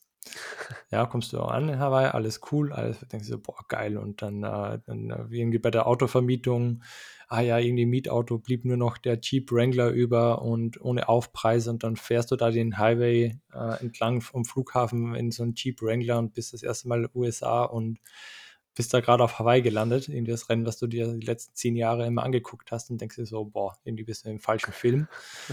Und von daher schon alles mega cool. Also äh, grundsätzlich mega Erlebnis. Äh, hinter der Kamera ist so ein Tag halt, also eine Langdistanz hinter der Kamera killt dich mindestens genauso wie ein Race Day. Also klar, nach dem Race Day kannst du kannst du halt dann irgendwie schwer gehen und auch irgendwie auch mal schwer auf Toilette gehen. Da tut alles weh. Das hast du zum Glück, wenn du den ganzen Tag da die Kamera hältst, nicht ganz so extrem, aber du bist halt mindestens genauso im Arsch. Also du hast halt nach der Langdistanz noch die totalen Endorphine und ja, bist halt irgendwie ja total gut drauf. Und nach so einem Tag mit der Kamera, da bist du halt schon richtig im Eimer. Also du, du verbringst da irgendwie, machst ja genauso eine Langdistanz nur halt mit der Kamera. Und zurück zu Hawaii. Das ist, das ist halt so ein, ich sage mal, so ein Ort mit so vielen Facetten oder auch mit so vielen äh, irgendwie, keine Ahnung, da gibt es so viel einzufangen, so viele Momente, dass ich da für mich beim ersten Mal zugegeben auch irgendwie überfordert war. Also überfordert im Sinne von irgendwie, ja, irgendwie, du bist halt da auch irgendwie so Fan des Sports, als irgendwie dann nur deine Arbeit zu machen. Eventuell wäre das jemanden, sag ich mal, vielleicht hätte da jemand mehr rausgeholt, wenn er nicht Fan des Sports gewesen wäre und halt irgendwie so mit Triathlon gar nichts am Hut hat. Ich für mich habe halt dort die, die Atmosphäre und so einfach total aufgesaugt und habe das dann irgendwie auch nur genossen und halt einfach, ja, machst du halt Fotos nach Lust und Laune und, und nicht nach Lust und Laune, du weißt, was du brauchst, aber das war halt viel mehr so ein Genießen und Dankbarkeit, hier irgendwie hier auch so deinen Job machen zu dürfen. Aber das ist schon geil, wie du es beschreibst, so mit dem Wrangler direkt, ohne Aufpreis, zack, Highway runter und so. Das kann ich mir schon, das ist halt auch echt, äh, da, da kann ich mir schon gut vorstellen, dass man sich so denkt, okay, du hast hier verdammt viel richtig gemacht, dass du hier an dem Ort arbeiten kannst und das machen kannst, so. Ähm, ja, aber, aber die, die Rechnung war halt schon, ist schon hart, also wenn, also letztendlich mit Geld verdienen pff, ist schwierig, also da musst du froh sein, wenn du, wenn deine Fixkosten für die ersten zwei Tage mal gedeckt sind. Und ich, ja, dann habe halt geguckt, dass, dass ich nur ein, zwei andere Aufträge hast, also nur für einen Auftrag hinzufahren, das geht sich halt nicht aus. Klar, du kannst noch so ein bisschen Hawaii-Aufschlag verlangen, aber sonst ist das, denke ich mir, also mit jedem Medienschaffenden, sage ich jetzt mal, mit dem du da sprichst, das ist halt, Hawaii machst du halt nicht, um irgendwie da jetzt äh, mit Kohle nach Hause zu fliegen, sondern das ist halt eher so, okay, das ist einfach schön, hier äh, so mehr oder weniger arbeiten zu dürfen. Kannst du denn eigentlich dann, äh, erst einmal, jetzt, du hast zwei Auftraggeber, fliegst wegen denen dahin, shootest dann natürlich, hast ja vielleicht noch Möglichkeiten, auch noch mehr Sachen zu shooten, die jetzt nicht Teil des Auftrags sind, und kannst die dann auf dem freien Markt verkaufen, oder gibt es dann so Exklusivrechte in den Verträgen, dass du sagst, nee, pass auf, hör mal zu, wenn du jetzt hier für, wenn du hier für unsere Marke shootest, so dann bitte auch nicht noch nebenbei jetzt irgendwie hier Fotos machen und die dann nachträglich an die Athleten verkaufen oder an deren Sponsoren verkaufen oder so? Also ich für mich, also ich denke, da gibt es für in der Fotografie oder wenn du da Filme machst, äh, verschiedene Herangehensweisen. Also ich denke, du kannst dich da Strecken ran postieren und dann kannst du halt versuchen, deine Fotos an alle möglichen Leute zu verkaufen oder Kunden. Dadurch, dass ich halt mehr oder weniger so ein bisschen Exklusivpartnerschaften habe, das heißt, äh, ich verkaufe mich oder was heißt ich verkaufe mich, ich versuche halt schon eher exklusiv mit jemandem zusammenzuarbeiten. Das heißt, ich wenn, ich sag mal, für Bike-Brand.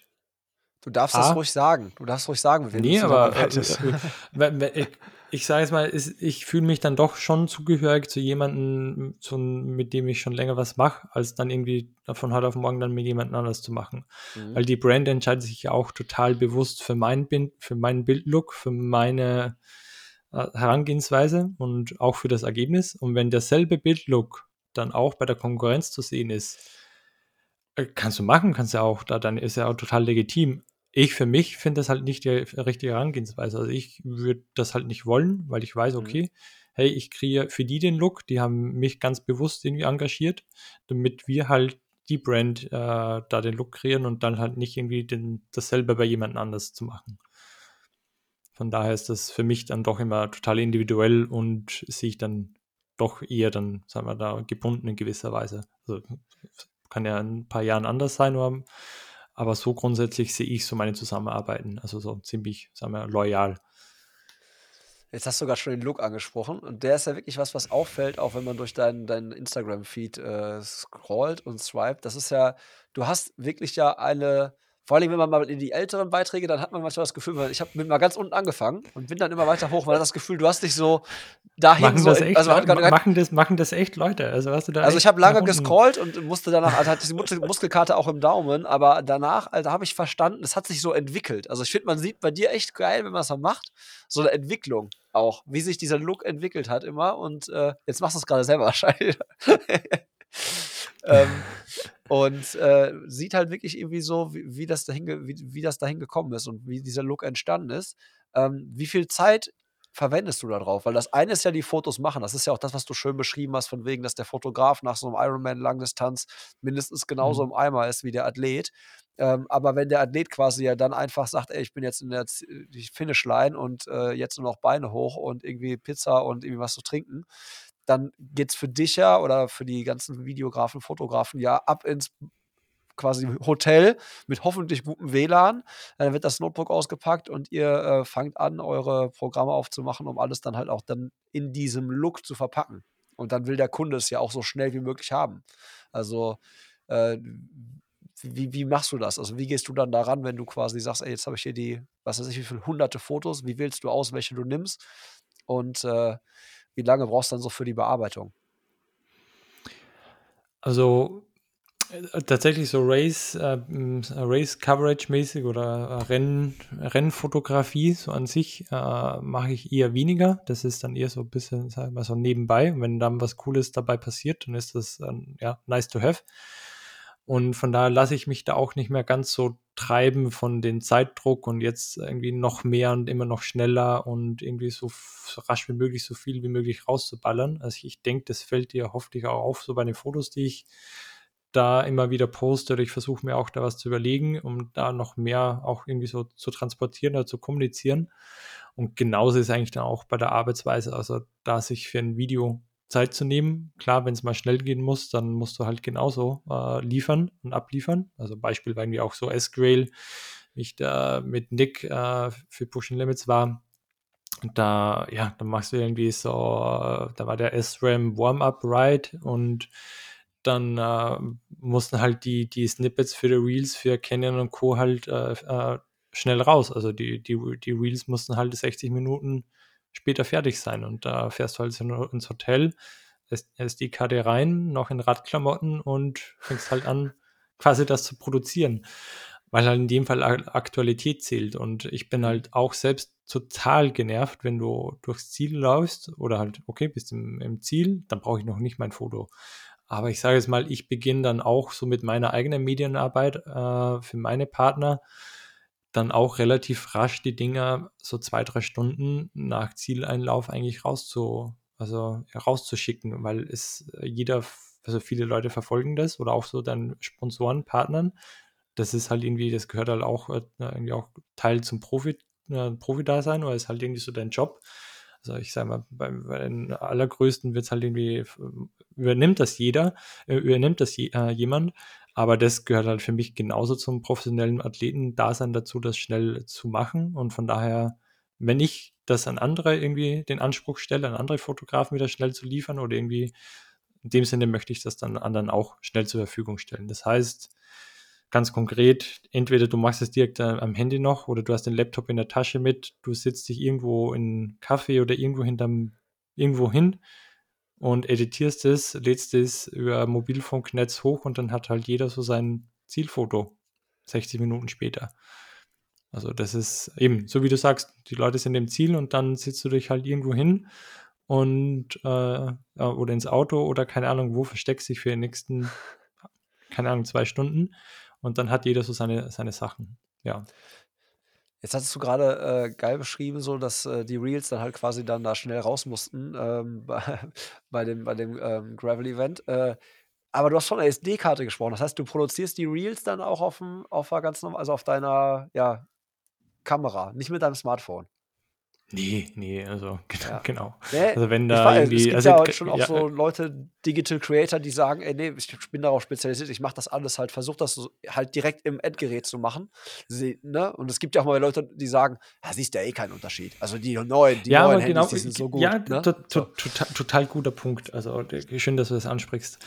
Klar, du könntest die Dinger, du könntest Reels nur mit dem Handy filmen und du könntest dann irgendwie dann auch dir Zeit sparen, indem dass du nicht jedes Foto anklickst und dann nicht nochmal guckst, boah, keine Ahnung, hier der Schatten ist hier, der Bildausschnitt ist da und, und überall nochmal nachkorrigieren und irgendwie dann ist, sei mal, da auch nochmal irgendwie eine, eine Stopp, äh, ein Stoppschild drin bei den coolen Shot, dann machst du die, photoshopst du die, das Stoppschild nochmal raus, also nimmst dir dann irgendwie dann doch nochmal Zeit so für die Qualität und also das halt, also dafür, also das ist, ich könnte das halt nicht irgendwie was halbfertig raus, rauszugeben. Also ist klar, gibt es teilweise Leute, die sagen, puh, du, wir brauchen das total schnell und gib uns das, äh, gib uns das, ist egal wie es aussieht.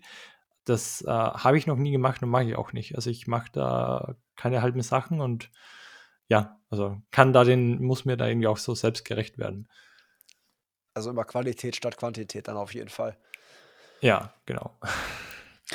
ja, aber ja, aber weil, wie gesagt, es ist ja auch dann halt nochmal ein anderer Aufwand, es nachzubearbeiten, wenn du es halt dann echt aus der, aus der Kamera, S D-Karte, ab ins, ab ins Laptop, dann halt quasi erstmal fertig da, fertig schneiden. Dann musst du ja, wenn du die Musik hast, entweder nimmst du dann irgendwie irgendwo eine Musik von Artlist oder Co. oder du setzt auf die Musik, die in Instagram drin ist, dann musst du es ja auch wieder dann auf den Beat vielleicht dann abgenau schneiden. Also das gehört ja schon. Aber, aber, ich, aber genau die Dinge, also das alles passiert. Also das ist genau alles, was du da ansprichst, da auf die Musik zu karten, den Grade anzupassen, ja. Ist hier nochmal White Balance, also äh, ist hier nochmal Farbabgleich, also äh, Weißabgleich richtig. Weißabgleich, hm. Und das halt in, passen die Hauttöne, also Haut, äh, man beschäftigt sich ja. Das geht ja jetzt total ins Detail. Also da, da könnten wir jetzt noch äh, stundenlang über Hauttöne sprechen. Du musst dir den Podcast mit mir und Tom Schlegel anhören. Ich glaube, das sind zwei Stunden geworden. Das ist auch eskaliert. Aber, aber, aber am Ende des Tages geht es halt, also ich, für mich geht es mir halt genau um das, wo ich mir dann äh, angucke, okay, passen die Hauttöne, ist das Ganze auch mehr oder weniger natürlich. Also ich denke, man kann alle irgendwie Fotos bearbeiten, sodass das mega unrealistisch an, aussieht. Aber ich versuche halt trotzdem irgendwie das Ganze nahbar zu machen oder irgendwie auch so, äh, wie soll ich sagen, jetzt nicht künstlich, also nicht irgendwie, dann doch irgendwie organisch wirken zu lassen. Mhm. Also dass die Bilder, man spricht dann immer von organischem Bildlook, nicht irgendwie ultra scharf, sondern organisch ist ja, dass das nicht plastisch aussieht und dass du, wir sind alle, unsere Augen sind halt auch total, äh, wir sind halt irgendwie so Bilder von früher so ein bisschen gewohnt, also diesen, diese Analogfotografie, die haben wir auch alle irgendwie so noch ziemlich im, im Kopf, diese mhm. Farbwelt von dort. Man versucht jetzt, das nicht irgendwie nachzumachen, aber die Ästhetik in den Ganzen liegt dann doch eher, wenn das Bild verständlich ist und einfach möglichst neutral rüberkommt. Und ich denke, das ist auch so den Look, den du ein bisschen ansprichst. Der sieht dann teilweise ein bisschen künstlerisch aus oder irgendwie dann auch irgendwie anders, aber am Ende des Tages ist er dann, so in meiner Betrachtungsweise, dann äh, immer möglichst organisch und möglichst natürlich und möglichst nahbar.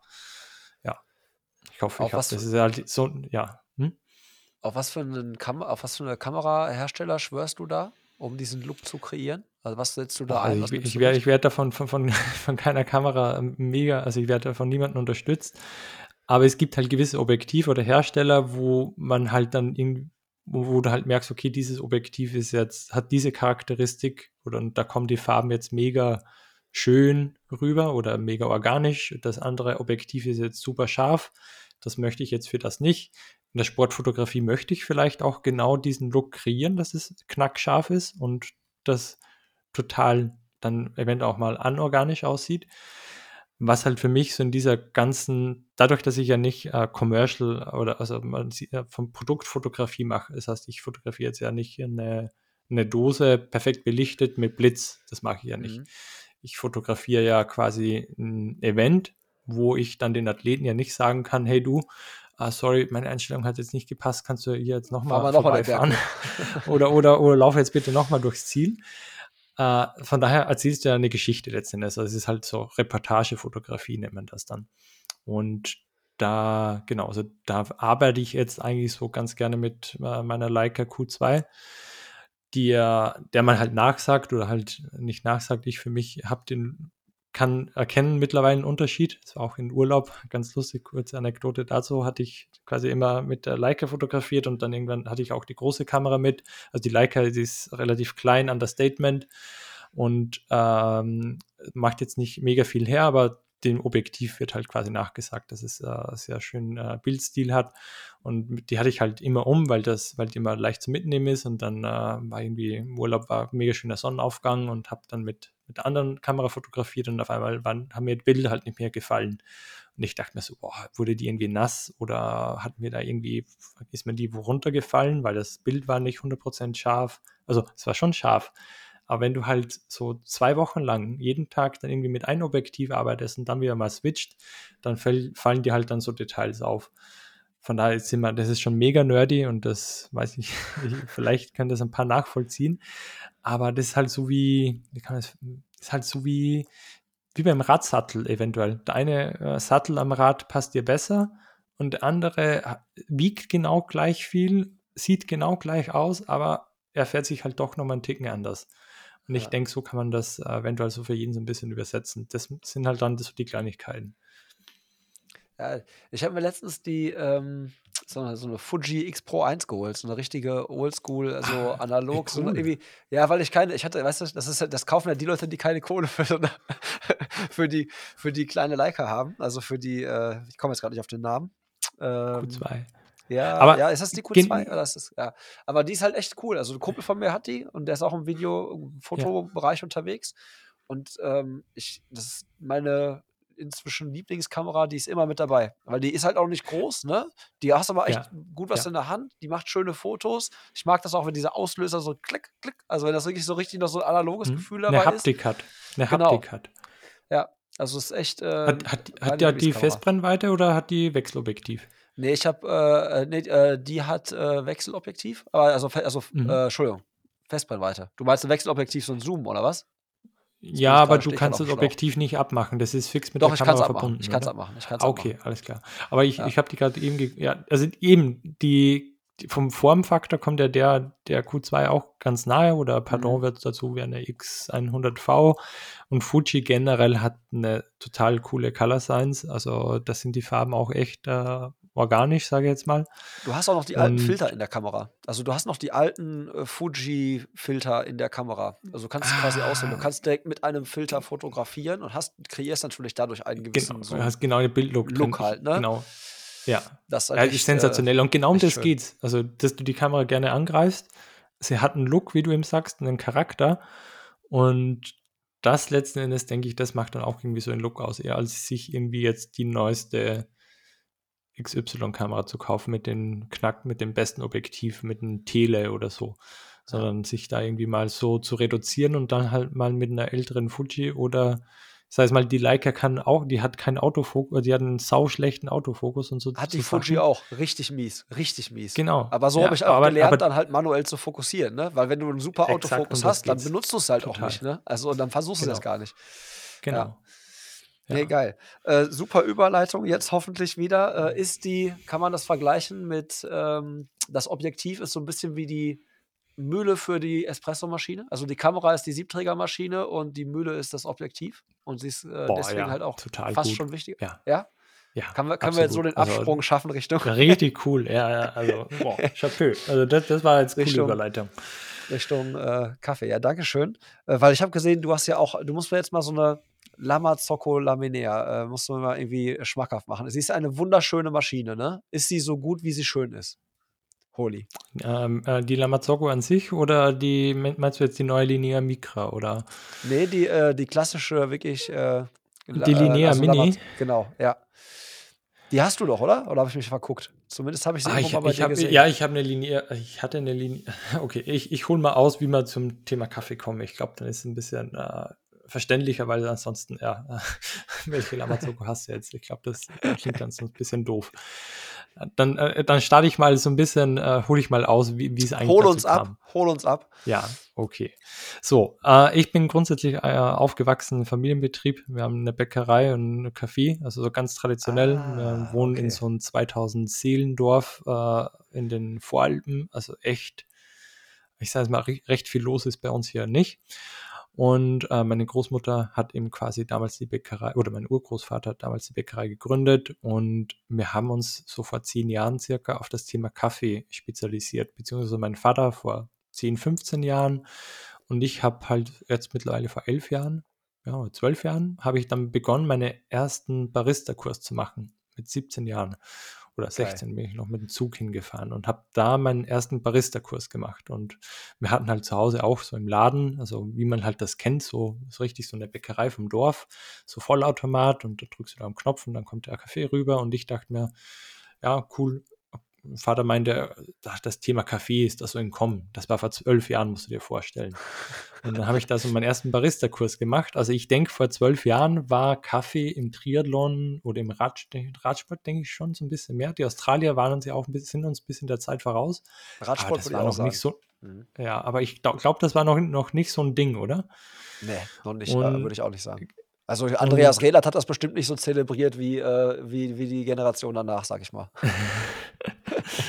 Und ja, und, und da bin ich halt da so, so reingeschlittert, unter Anführungszeichen, und habe halt da Barista-Ausbildungen Ausbildungen gemacht. Also es, es gibt ja mehrere Stufen.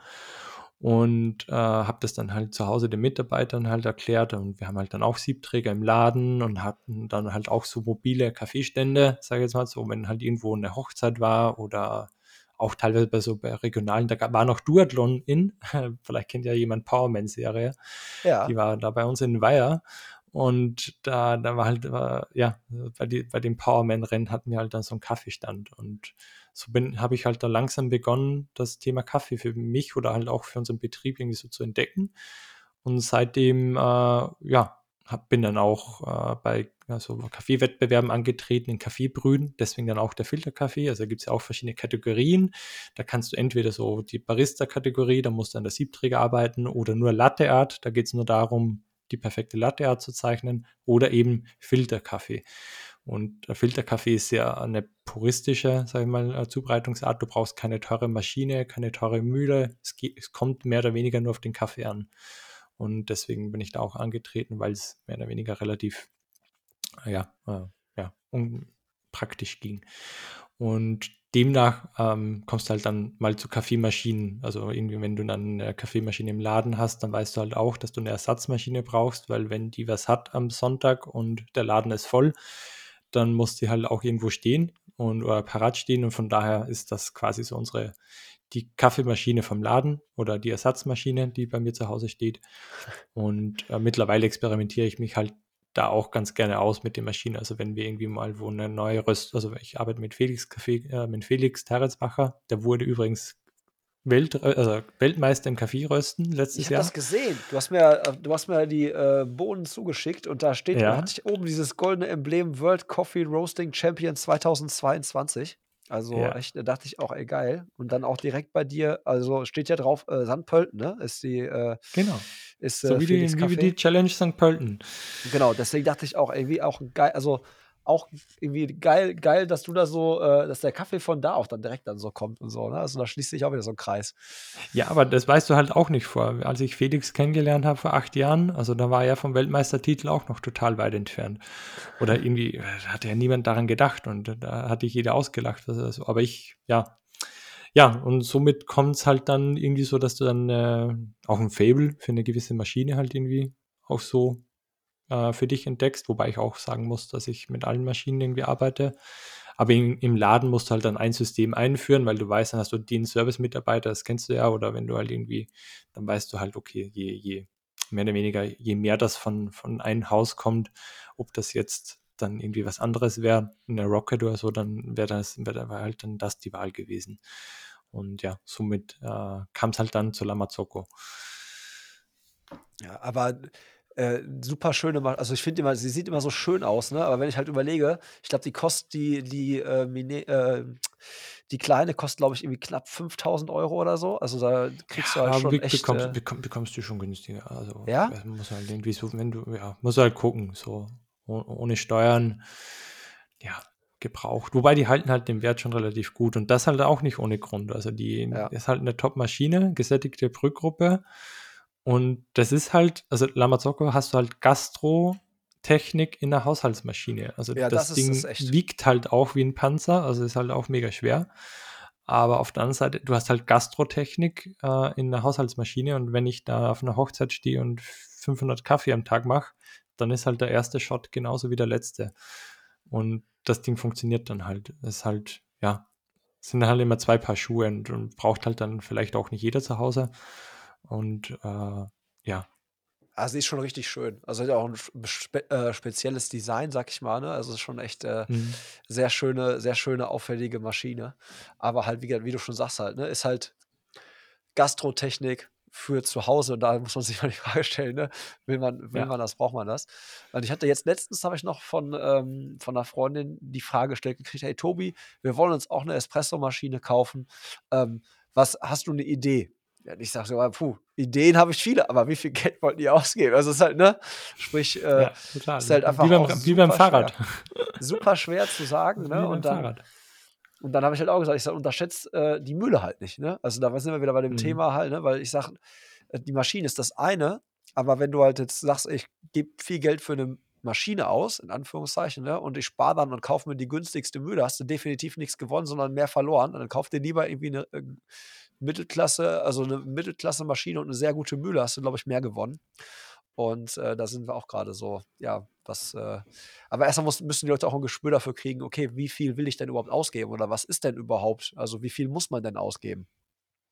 Ja? Genau, also ich finde, immer wenn, für guten Kaffee zu brühen, äh, brauchst, kannst, schaffst du auf einfachste Art und Weise, also du kannst einen Weltklasse-Kaffee brühen mit einer Aeropress, und das ist jetzt nicht äh, relativ kostenaufwendig, wenn du da halt auch Interesse für das Thema mitbringst, also irgendwie dann auch mit Brühzeiten und, und, und sagen wir, auch Wasser an sich beschäftigst, also geht es dann um, um Härte, Härtegrade et cetera. Und von daher, also für guten Kaffee braucht es keine tausend Euro, irgendwie im Jahre tausend Euro teure Maschine.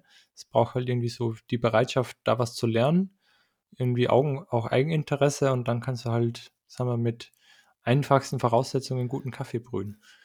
Und halt für jeden den guten, richtigen Einsatzzweck. Also ich sage immer, ach, ich habe einen Espresso zu Hause, sage ich, ja, du, wenn du zu Hause irgendwie keine, dir nicht mehr als eine gewisse Zeit opfern möchtest, um den, deinen Kaffee zu brühen, ja gut, dann ist halt eventuell dann auch das halt für dich dann auch die richtige Zubereitungsmethode. Und das ist auch gar nicht schlimm oder so. Es ist einfach so, wie es für dich am besten passt. Das sage ich halt auch immer. Es muss dir halt selber schmecken halt so, ne? Also weil viele dann auch mal genau. fragen, ich habe einen Vollautomaten, kann ich denn äh, auch deine Bohnen in den Vollautomaten packen, oder kann ich das, ne? Also ich ja, du kannst es alles machen, und solange es dir schmeckt, ist doch auch alles cool, ne? Also da würde genau. ich jetzt niemals einen Teufel, Teufel tun und irgendwie dann äh, irgendwie urteilen oder hier einen auf, ne? Nee, das kannst du um Gottes Willen niemals, ja? Aber äh, es gibt halt unterschiedliche, unterschiedliche Arten, äh, wie du es dann machen kannst, und jeder muss da einfach auf seine Art und Weise dann irgendwie happy werden. Ähm, ja, aber das ist quasi, ist, ist ja so eine Sache mit dem, mit dem, mit dem Kaffee. Aber dann ist es, ist es denn, hast, also ist, bist du da jetzt in diesem, trifft man dich da in einem Café? Wenn ich, wenn ich bei euch da ins Café komme, treffe ich dich da? Bist du da, oder? Ja, also ist, die, diesen Sommer war es tatsächlich so, also mitten in der Ironman-Vorbereitung. Also auch da nochmal kurze Anekdote, um da auszuholen. Wir, hat, also wir haben ja quasi eine Bäckerei und auch äh, dann äh, so mehrere Filialen, also so zwei, drei Filialen noch, und eine ist halt in der Stadt. Und da war halt bislang ein sehr traditionelles, äh, eine traditionelle Ausführung unseres Cafés, Bäckereibetriebs, und äh, wurde halt der Besitzer des Hauses gewechselt, und äh, wir mussten, durften das Lokal renovieren. Und natürlich stehst du halt dann so, wie machst du das neu? Und dadurch, dass ich halt in den Game, ich bin ja viele unterwegs, also klar, weißt du halt auch, was, was cool ist und was, was cool aussieht. Auf der anderen Seite weißt du halt auch, okay, eigentlich mache ich Triathlon und eigentlich auch Foto und Video, und eigentlich kann ich auch nicht jeden Tag selbst drin stehen. Das heißt, wie, ich, ich nenne jetzt mal, alltagstauglich ist das halt. Also es ist, wir leben halt auch in einer Gegend, wo jetzt die Affinität für das ganze Thema auch vielleicht gar nicht so da ist. Also ist klar, es gibt total viele Leute, die es interessiert, aber es ist dann auch vielleicht nicht der einfachste Ort, das umzusetzen. Es ist halt ja nicht Prenzlauer Berg oder so halt, ne? Ja, also ich sage auch immer, es ist schade, dass wir halt nicht irgendwo in der Stadt sind oder halt irgendwo in einer größeren Stadt. Also ich nenne es Bei uns ist doch alles klein. Aber ja, und dann haben wir uns halt für einen mut- mutigeren Weg unter Anführungszeichen entschieden und sagen so, wir machen das jetzt, wir denken das Ganze jetzt mal neu. Also wir sind jetzt nicht die traditionelle Bäckerei und machen das jetzt alles irgendwie so, dass es irgendwie jeden, gef- jeden gefällt, sondern hey, wir machen es jetzt so, wie wir uns das denken. Und dann haben wir es halt umgesetzt und ist halt jetzt äh, ziemlich was Neues geworden, also echt äh, cooles Konzept äh, mit einer Mischung aus, ich nenne es jetzt mal traditionellen Torten, Konditorei und, und, und Bäckereibetrieb, aber auch dann irgendwie äh, mit total ja, sagen wir, modernen Kaffee, also auch äh, Kaffee neu gedacht im Sinne von äh, ja, Specialty Coffee und äh, quasi auch Latte Art, äh, Pipapo, was alles dazugehört und auch der ganzen Wertschätzung, dem ganzen Produkt gegenüber. Und dass wenn du da so einen Laden, also das ist ja auch nicht ausgelegt jetzt, um damit du halt das für jeden recht machst und irgendwie da möglichst viele Leute durchschleust, sondern das ist auch ausgelegt von vornherein auf, okay, hey, na, da geht es tatsächlich um die Sache an sich und da was Cooles zu machen und den Leuten irgendwie ein cooles Erlebnis zu bieten. Und das bedarf halt dann auch Mitarbeiterschulung. Vor, kennst du ja selbst, also kennt jeder, wenn er irgendwo in der Arbeit ist, dass wenn du halt nicht jeden Tag selbst da bist, dann schleift sich halt hier und da mal wo was ein oder halt was nicht. Und äh, wenn du mich fragen würdest, wäre jetzt der perfekte Zeitpunkt so in meinem Leben dafür, dann ja, boah, ein paar Jahre später wäre vielleicht leichter gewesen. Aber es funkt, hat, funktioniert so jetzt einwandfrei. Äh, und wenn wo Zeit und Luft ist, verbringe ich da ganz gerne Zeit und bin vor Ort. Es war in der Anfangsphase natürlich sehr viel Arbeit und das hat sich genau überschnitten, auch so mit der Ironman-Vorbereitung. Das, das heißt, also ich kenn, kann echt jeden verstehen, der den ganzen Tag arbeitet, neunzehn Stunden und teilweise stehen muss, also auch nicht im Büro sitzen muss und dann eventuell mal einen Longrun macht über zwei Stunden. Hey Leute, das, ich, ich weiß, da stehen dir die Füße in dem Bauch. Und habe das dann auch irgendwie gedacht, wir haben beim Ironman, irgendwie bei Kilometer dreißig fühlen sich die Beine so an, wie wenn du jetzt die ersten zwei Kilometer läufst. Also irgendwie habe das so als Abwertung dann gesehen. Ja, sehr und, gut. Man muss das für den Kopf, muss man sich das gut immer hinlegen. Das ja, ist genau. So. Ja. ja, und ja, gut, also wenn, wenn Zeit ist, bin ich da. Äh, bin jetzt mehr also organisatorisch, also wenn irgendwie so, wo web, webmäßig wo was getan werden muss oder ein, zwei Mal in, in der Praxis sieht es aus, dass ich ein, zwei Mal in der Woche einfach da bin für ein paar Stunden. Und dann äh, quatschen mit den Mitarbeitern, dann machst du irgendwie wo eine Schulung, quatschen mit den, mit den Kunden und hast irgendwie einen neuen Kaffee da, der gehört sowieso irgendwie eingestellt und kommuniziert. Von daher ist, ja, so, sagen wir mal, so ein bisschen unregelmäßig, aber trotzdem einfach immer vor Ort. Ähm, als du die Barista-Kurse gemacht hast, ne, da gibt es ja, wie du schon sagtest, so unterschiedliche Level und so, da gibt es mhm. ja auch ein Level oder beziehungsweise auch, kannst du ja natürlich auch dann dich im Bereich Rösten äh, weiterbilden. Hast du das auch mitgenommen? Mhm. Nee, Rösten nicht. Also ich bin jetzt quasi, wie nennt man das, Advanced Bachelor Barista, irgendwie sowas. Das ist jetzt die, die so vorletzte Stufe. Machen und so. Und dann es gibt, also die letzte Stufe ist dann der Coffee Master. Der ist mhm. auch echt aufwendig, also aufwendig im Sinne von, da musst du dann rösten, da musst du dann deine eigenen Blend machen, den musst du dann erklären und auch, du musst halt auch die verschiedenen ja, Kaffees richtig rösten. Das wäre in der letzten Stufe. Äh, das Rösten an sich ist meiner Meinung nach nochmal so eine eigene Welt, wo ich sage, puh, hey, das Kapitel auch aufzumachen, das könnte ich dann irgendwie machen, aber dass ich das dann, das ist so wie in der Fotografie oder so, ich möchte, wenn ich was mache, halt richtig machen und dann auch sagen, okay, ich stehe dahinter und ist halt nicht irgendwie so Halbwissen und ich mache das mal so nebenbei. Also Rösten ist, per, das ist eine eigene Welt. Also das ist nochmal ganz was anderes. Ja, also ich habe das mal, ich war in, ähm, immer, wenn ich so daran denke, so an das, wie ich so sage, boah, mega perfekt, also nicht das perfekte Café, aber irgendwie so eine geile Atmosphäre.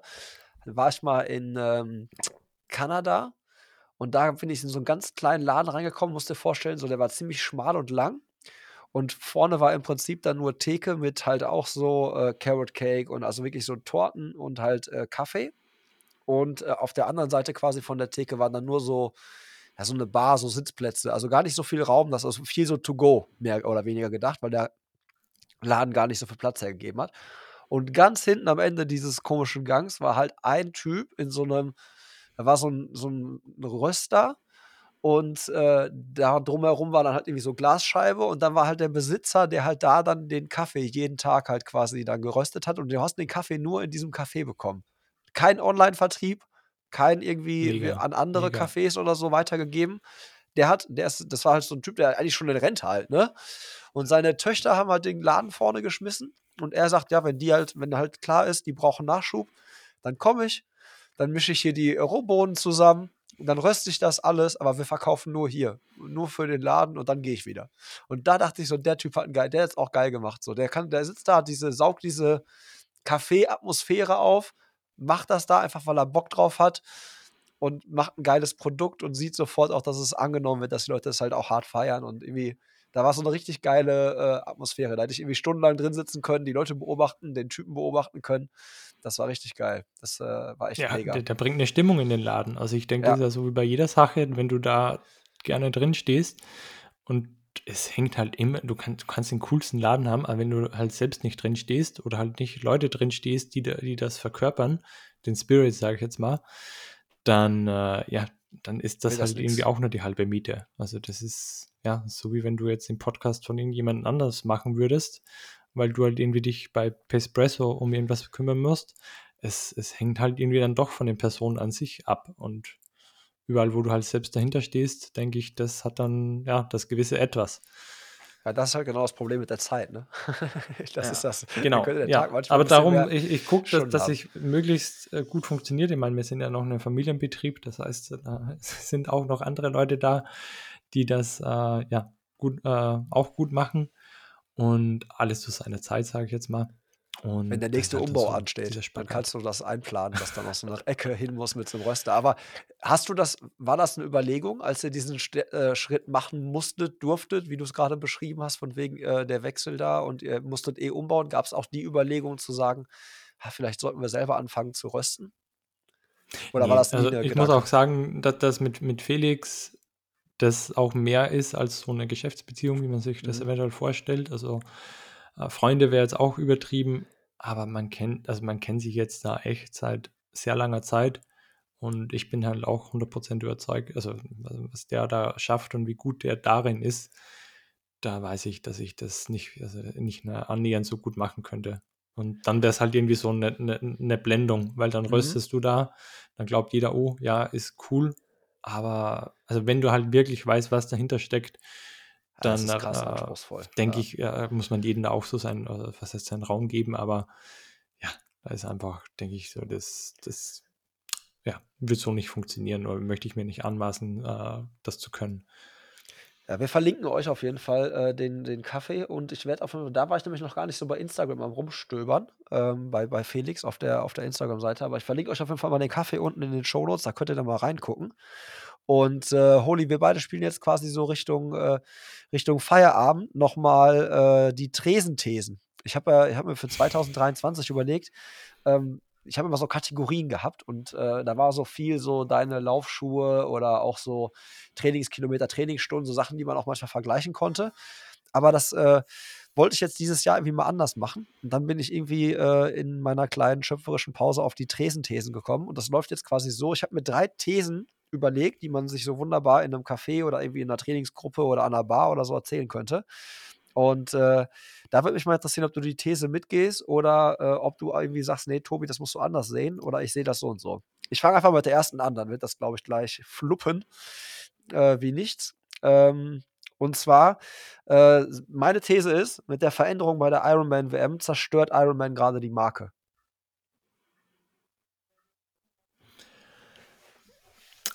Und ich muss jetzt das befürworten oder quasi dagegen reden. Genau. So ja, ist der also, Plan, Herr Molli. Es bröckelt, also es am, am Image, also jetzt aus Marken, also Marken, also, also so aus Marketing. Nein, aus Marken, also du bist Sicht, jetzt nicht Athlet. Aus, aus Markensicht also, würde ich genau, sagen, ist das Ganze schon stark am Bröckeln. Wobei man dann auch immer nicht vergessen darf, wie sehr wir da in der Szene drin sind, vor allem in der deutschsprachigen Szene und wie viel Informationen wir auch haben. Ich habe die Befürchtung, äh, ist schon wertend fast, ich denke, dass das äh, größtenteils der Amerikaner oder internationalen Leute gar nicht so sehen, also das gar nicht so wahrnehmen, äh, dass das Ganze jetzt so mega mäßig bröckelt, aber auf der anderen Seite, klar, ich denke schon, also das, das schadet dem Ganzen, tut dem Ganzen auch nicht gut, ähm, diese Züge, was das Ganze jetzt annimmt, aber ja, ich denke, da wird eventuell Platz für was Neues geschaffen werden, langfristig. Ich denke ja. mal, dass die nächsten Jahre auf alle Fälle nicht ganz so reibungslos verlaufen wie, wie bisher. Ja, das glaube ich halt. Also das mit dem Platz für was Neues, das habe ich, glaube ich, irgendwie auch. Dass es durchaus auch äh, äh, da was dann frei wird oder beziehungsweise man da es einen zweiten, größeren Player geben könnte. Auch für diese, für diese, für dieses Event. Aber da bin ich echt sehr, sehr, sehr, sehr gespannt. Ähm, zweite These ist, äh, Essen muss nicht schmecken, Essen muss funktionieren. Ja, Essen muss hundert Prozent schmecken. Also, also wer, wer, wer mich persönlich kennt, der, der wird lachen, wenn er, wenn, er, wenn er mich da hört, wie heikel ich da bin. Ja, nee, also irgendwie nur was zu essen, nur weil es funktioniert, sich da was reinzustopfen, damit es den Sinn erfüllt, das äh, ja, wieder grenzt sich an meiner totalen Einstellung. Bist du so ein, äh, kochst du richtig gerne und äh, nimmst dir da auch ja. so richtig Zeit und bist perfektionistisch? Ja. Äh, na gut, bei dem, ich sage mal, bei den ganzen Sachen, die ich so noch machen und regeln muss, nehme ich mir teilweise Zeit. Und also grundsätzlich kochen wir eigentlich jeden Tag alles selbst. Also das ist mal basic. Ob das dann jetzt nochmal mega schön angerichtet ist, äh, das ist mal eine, eine andere Sache. Ähm, von, aber trotzdem grundsätzlich diese biologische Wertigkeit, dass das selbst gekocht ist, et cetera, das ist mal Minimumstandard. Safe, ja, weil hätte es ja auch sein können, jetzt so nach dem so immer on Tour und so, dann hast du da quasi irgendwie dein, äh, wie heißt dieser fertige Drink, den du da als Mahlzeitersatz dabei. Boah, das, und das habe ich letztens wo im Podcast gehört, irgendwas mit Börsenwert geht es bei denen, glaube ich, auch. Oder Trucker trinken das ganz gerne. Ja, ja, hörst du O M R-Podcast? Ja, ja, genau. Oder nee, nee, nicht, ich glaube, ja, aber bei O M R, ich glaube, der, der Pip Glöckner, glaube ich, hat das irgendwo gesagt. Ja, aber Pip Glöckner war auch nämlich da, im, war auch bei O M R, bei äh, Philipp Westermeier. Ja, ich glaube, dann war es der Jahresrückblick, da haben die sie über das gesprochen. Das kann sein, genau. Ja. Ich hatte es auch gehört. Also un- unfassbarer, äh, unfassbare Börsenbewertung. Und halt, wie du sagst, ja. Truckerfahrer nehmen das halt, weil die halt sagen, ey, pass auf, hier ist irgendwie Preis-Leistungs-Verhältnis, wenn ich mir so einen Drink da hole, ja. ist gesünder oder Preis-Leistungs-Verhältnis passt. Und ist, äh, ist irgendwie für uns sehr praktikabel. Hätte ja auch was sein können, so für ja. dich so auf Reisen. Aber anscheinend nicht. Nee, es, nee auf Reisen, ey, du, ich, ich glaube, das kann jeder. Wenn du da mal irgendwie unterwegs bist, dass du da auch genauso mal wo irgendwo einkehrst, weil es halt, weil es halt irgendwie in dem Moment nichts anderes gibt. So, hätte ich die Wahl, dann würde ich mich natürlich immer anders entscheiden. Aber ich glaube, es wäre, ja, es passiert jedem, glaube ich, ab und an mal. Die letzte These ist wieder sportlich, äh, Holi, die wird, äh, da geht es jetzt darum, ich, ich stelle mal die These auf, die Kurzdistanzler übernehmen die siebzig drei Rennen. Also immer mehr Kurzdistanzler kommen auf die siebzig drei Rennen und äh, gegen die ist kaum Kraut gewachsen, sag ich mal. Finde ich, äh, find, äh, sehe ich genauso zu hundert Prozent. Also ich finde, dass die Mitteldistanz auch der Kurzdistanz wesentlich nahe ist als die Mitteldistanz der Langdistanz. Und von daher sehe ich das genauso, dass die Mitteldistanz wird, äh, das heißt nicht die neue Kurzdistanz, aber das wird immer enger zusammenrücken und auch von der Renndynamik und so. Ich denke, wir sehen das ja jetzt schon, das ist super spannend, das Niveau ist, ist also die Dichte ist krass und äh, ist halt mega für den Sport. Also ich finde das, äh, wenn ich mir denke, boah, wie ich vor vier Jahren auf die Mitteldistanz geguckt habe, dann dachte ich so, naja gut, musst du halt stark Radfahren und stark laufen und schwimmen. Uh, da kommst du schon immer irgendwie über die Runden. Und wenn ich mir angucke, ey, äh, ich bin davor ja, Solar geschwommen, aber ich habe noch nie so viel Zeit in Schwimmen investiert wie die letzten zwei Jahre. Und dann davor hast du das immer irgendwie so ja, belächelt und jetzt äh, ist halt das, das Niveau halt super krass und das, über, das übersetzt sich ja dann eins zu eins dann auch später auf die Langdistanz. Also das, das Ganze wird noch so spannend und da kommen noch richtig spannende Jahre auf uns zu. Meinst du, wir werden ein neues äh, Rennformat sehen auch, was dann vielleicht nochmal so ein bisschen zwischen Mittel- und Langdistanz ist, um genau da halt auch wieder so ein, so ein also jetzt, vorher haben sich ja die Langdistanzler und die Kurzdistanzler auf der Kurzdistanz gebettelt so. Und wenn, da war natürlich jetzt halt so die Kurzdistanzler so wirklich so wie in meiner These die Mitteldistanz übernehmen, dann gibt es ja wieder so dieses Gap zwischen Mitteldistanz und Langdistanz. Und es wäre, es ist ja immer super spannend, wenn diese beiden Welten irgendwo ja aufeinandertreffen und sich betteln. Das ist ja auch das, was die also Zuschauer ich, so sehen wollen. Ja, also ich glaube, das wird total passieren. Also ich glaube, dass der Sport noch richtig spannend wird. Also das wird nochmal ganz andere, auch professionellere Züge annehmen. Und von der Renndynamik, also das wird, äh, wird richtig cooler Sport. Ja, ich denke mir auch immer, also es ist komplett, äh, hat jetzt nichts mit der These zu tun, aber ich denke mir auch immer so, so ein Lionel Sanders, jetzt einfach mal als Beispiel, Typ, so Athlet, ne? So der vor, vor so keyless Anfängen auf der Langdistanz, hätte der, wäre der wahrscheinlich auch irgendwie mal vielleicht irgendwie Ironman-Weltmeister geworden. Aber jetzt halt sehe ich so, so Athleten wie er, glaube ich, mit dem, was da gerade so passiert, du darfst dir halt einfach gar keine, gar keine schwache Disziplin mehr erlauben. So, sonst hast du da einfach, glaube ich, auf egal ob Mittel- oder Langdistanz, einfach kein, keine Chance mehr. So eine, so eine krasse Stärke kannst du kaum eigentlich haben, zumindest im Männerfeld, um das wieder auszugleichen, was du da vielleicht ja, mal irgendwie irgendwo verloren hast. Ja, die Paradiesvögel, glaube ich, die werden tatsächlich weniger. Also das, da hast du total recht. Also so ein Sanders ist für mich ein Paradiesvogel irgendwie, die so, so Quereinsteiger, kann man, kann man sie auch nennen. Ja, genau. Ich denke, dass das wird, glaube ich, äh, immer, es wird immer werden, ich glaube, wir werden das nach wie vor sehen.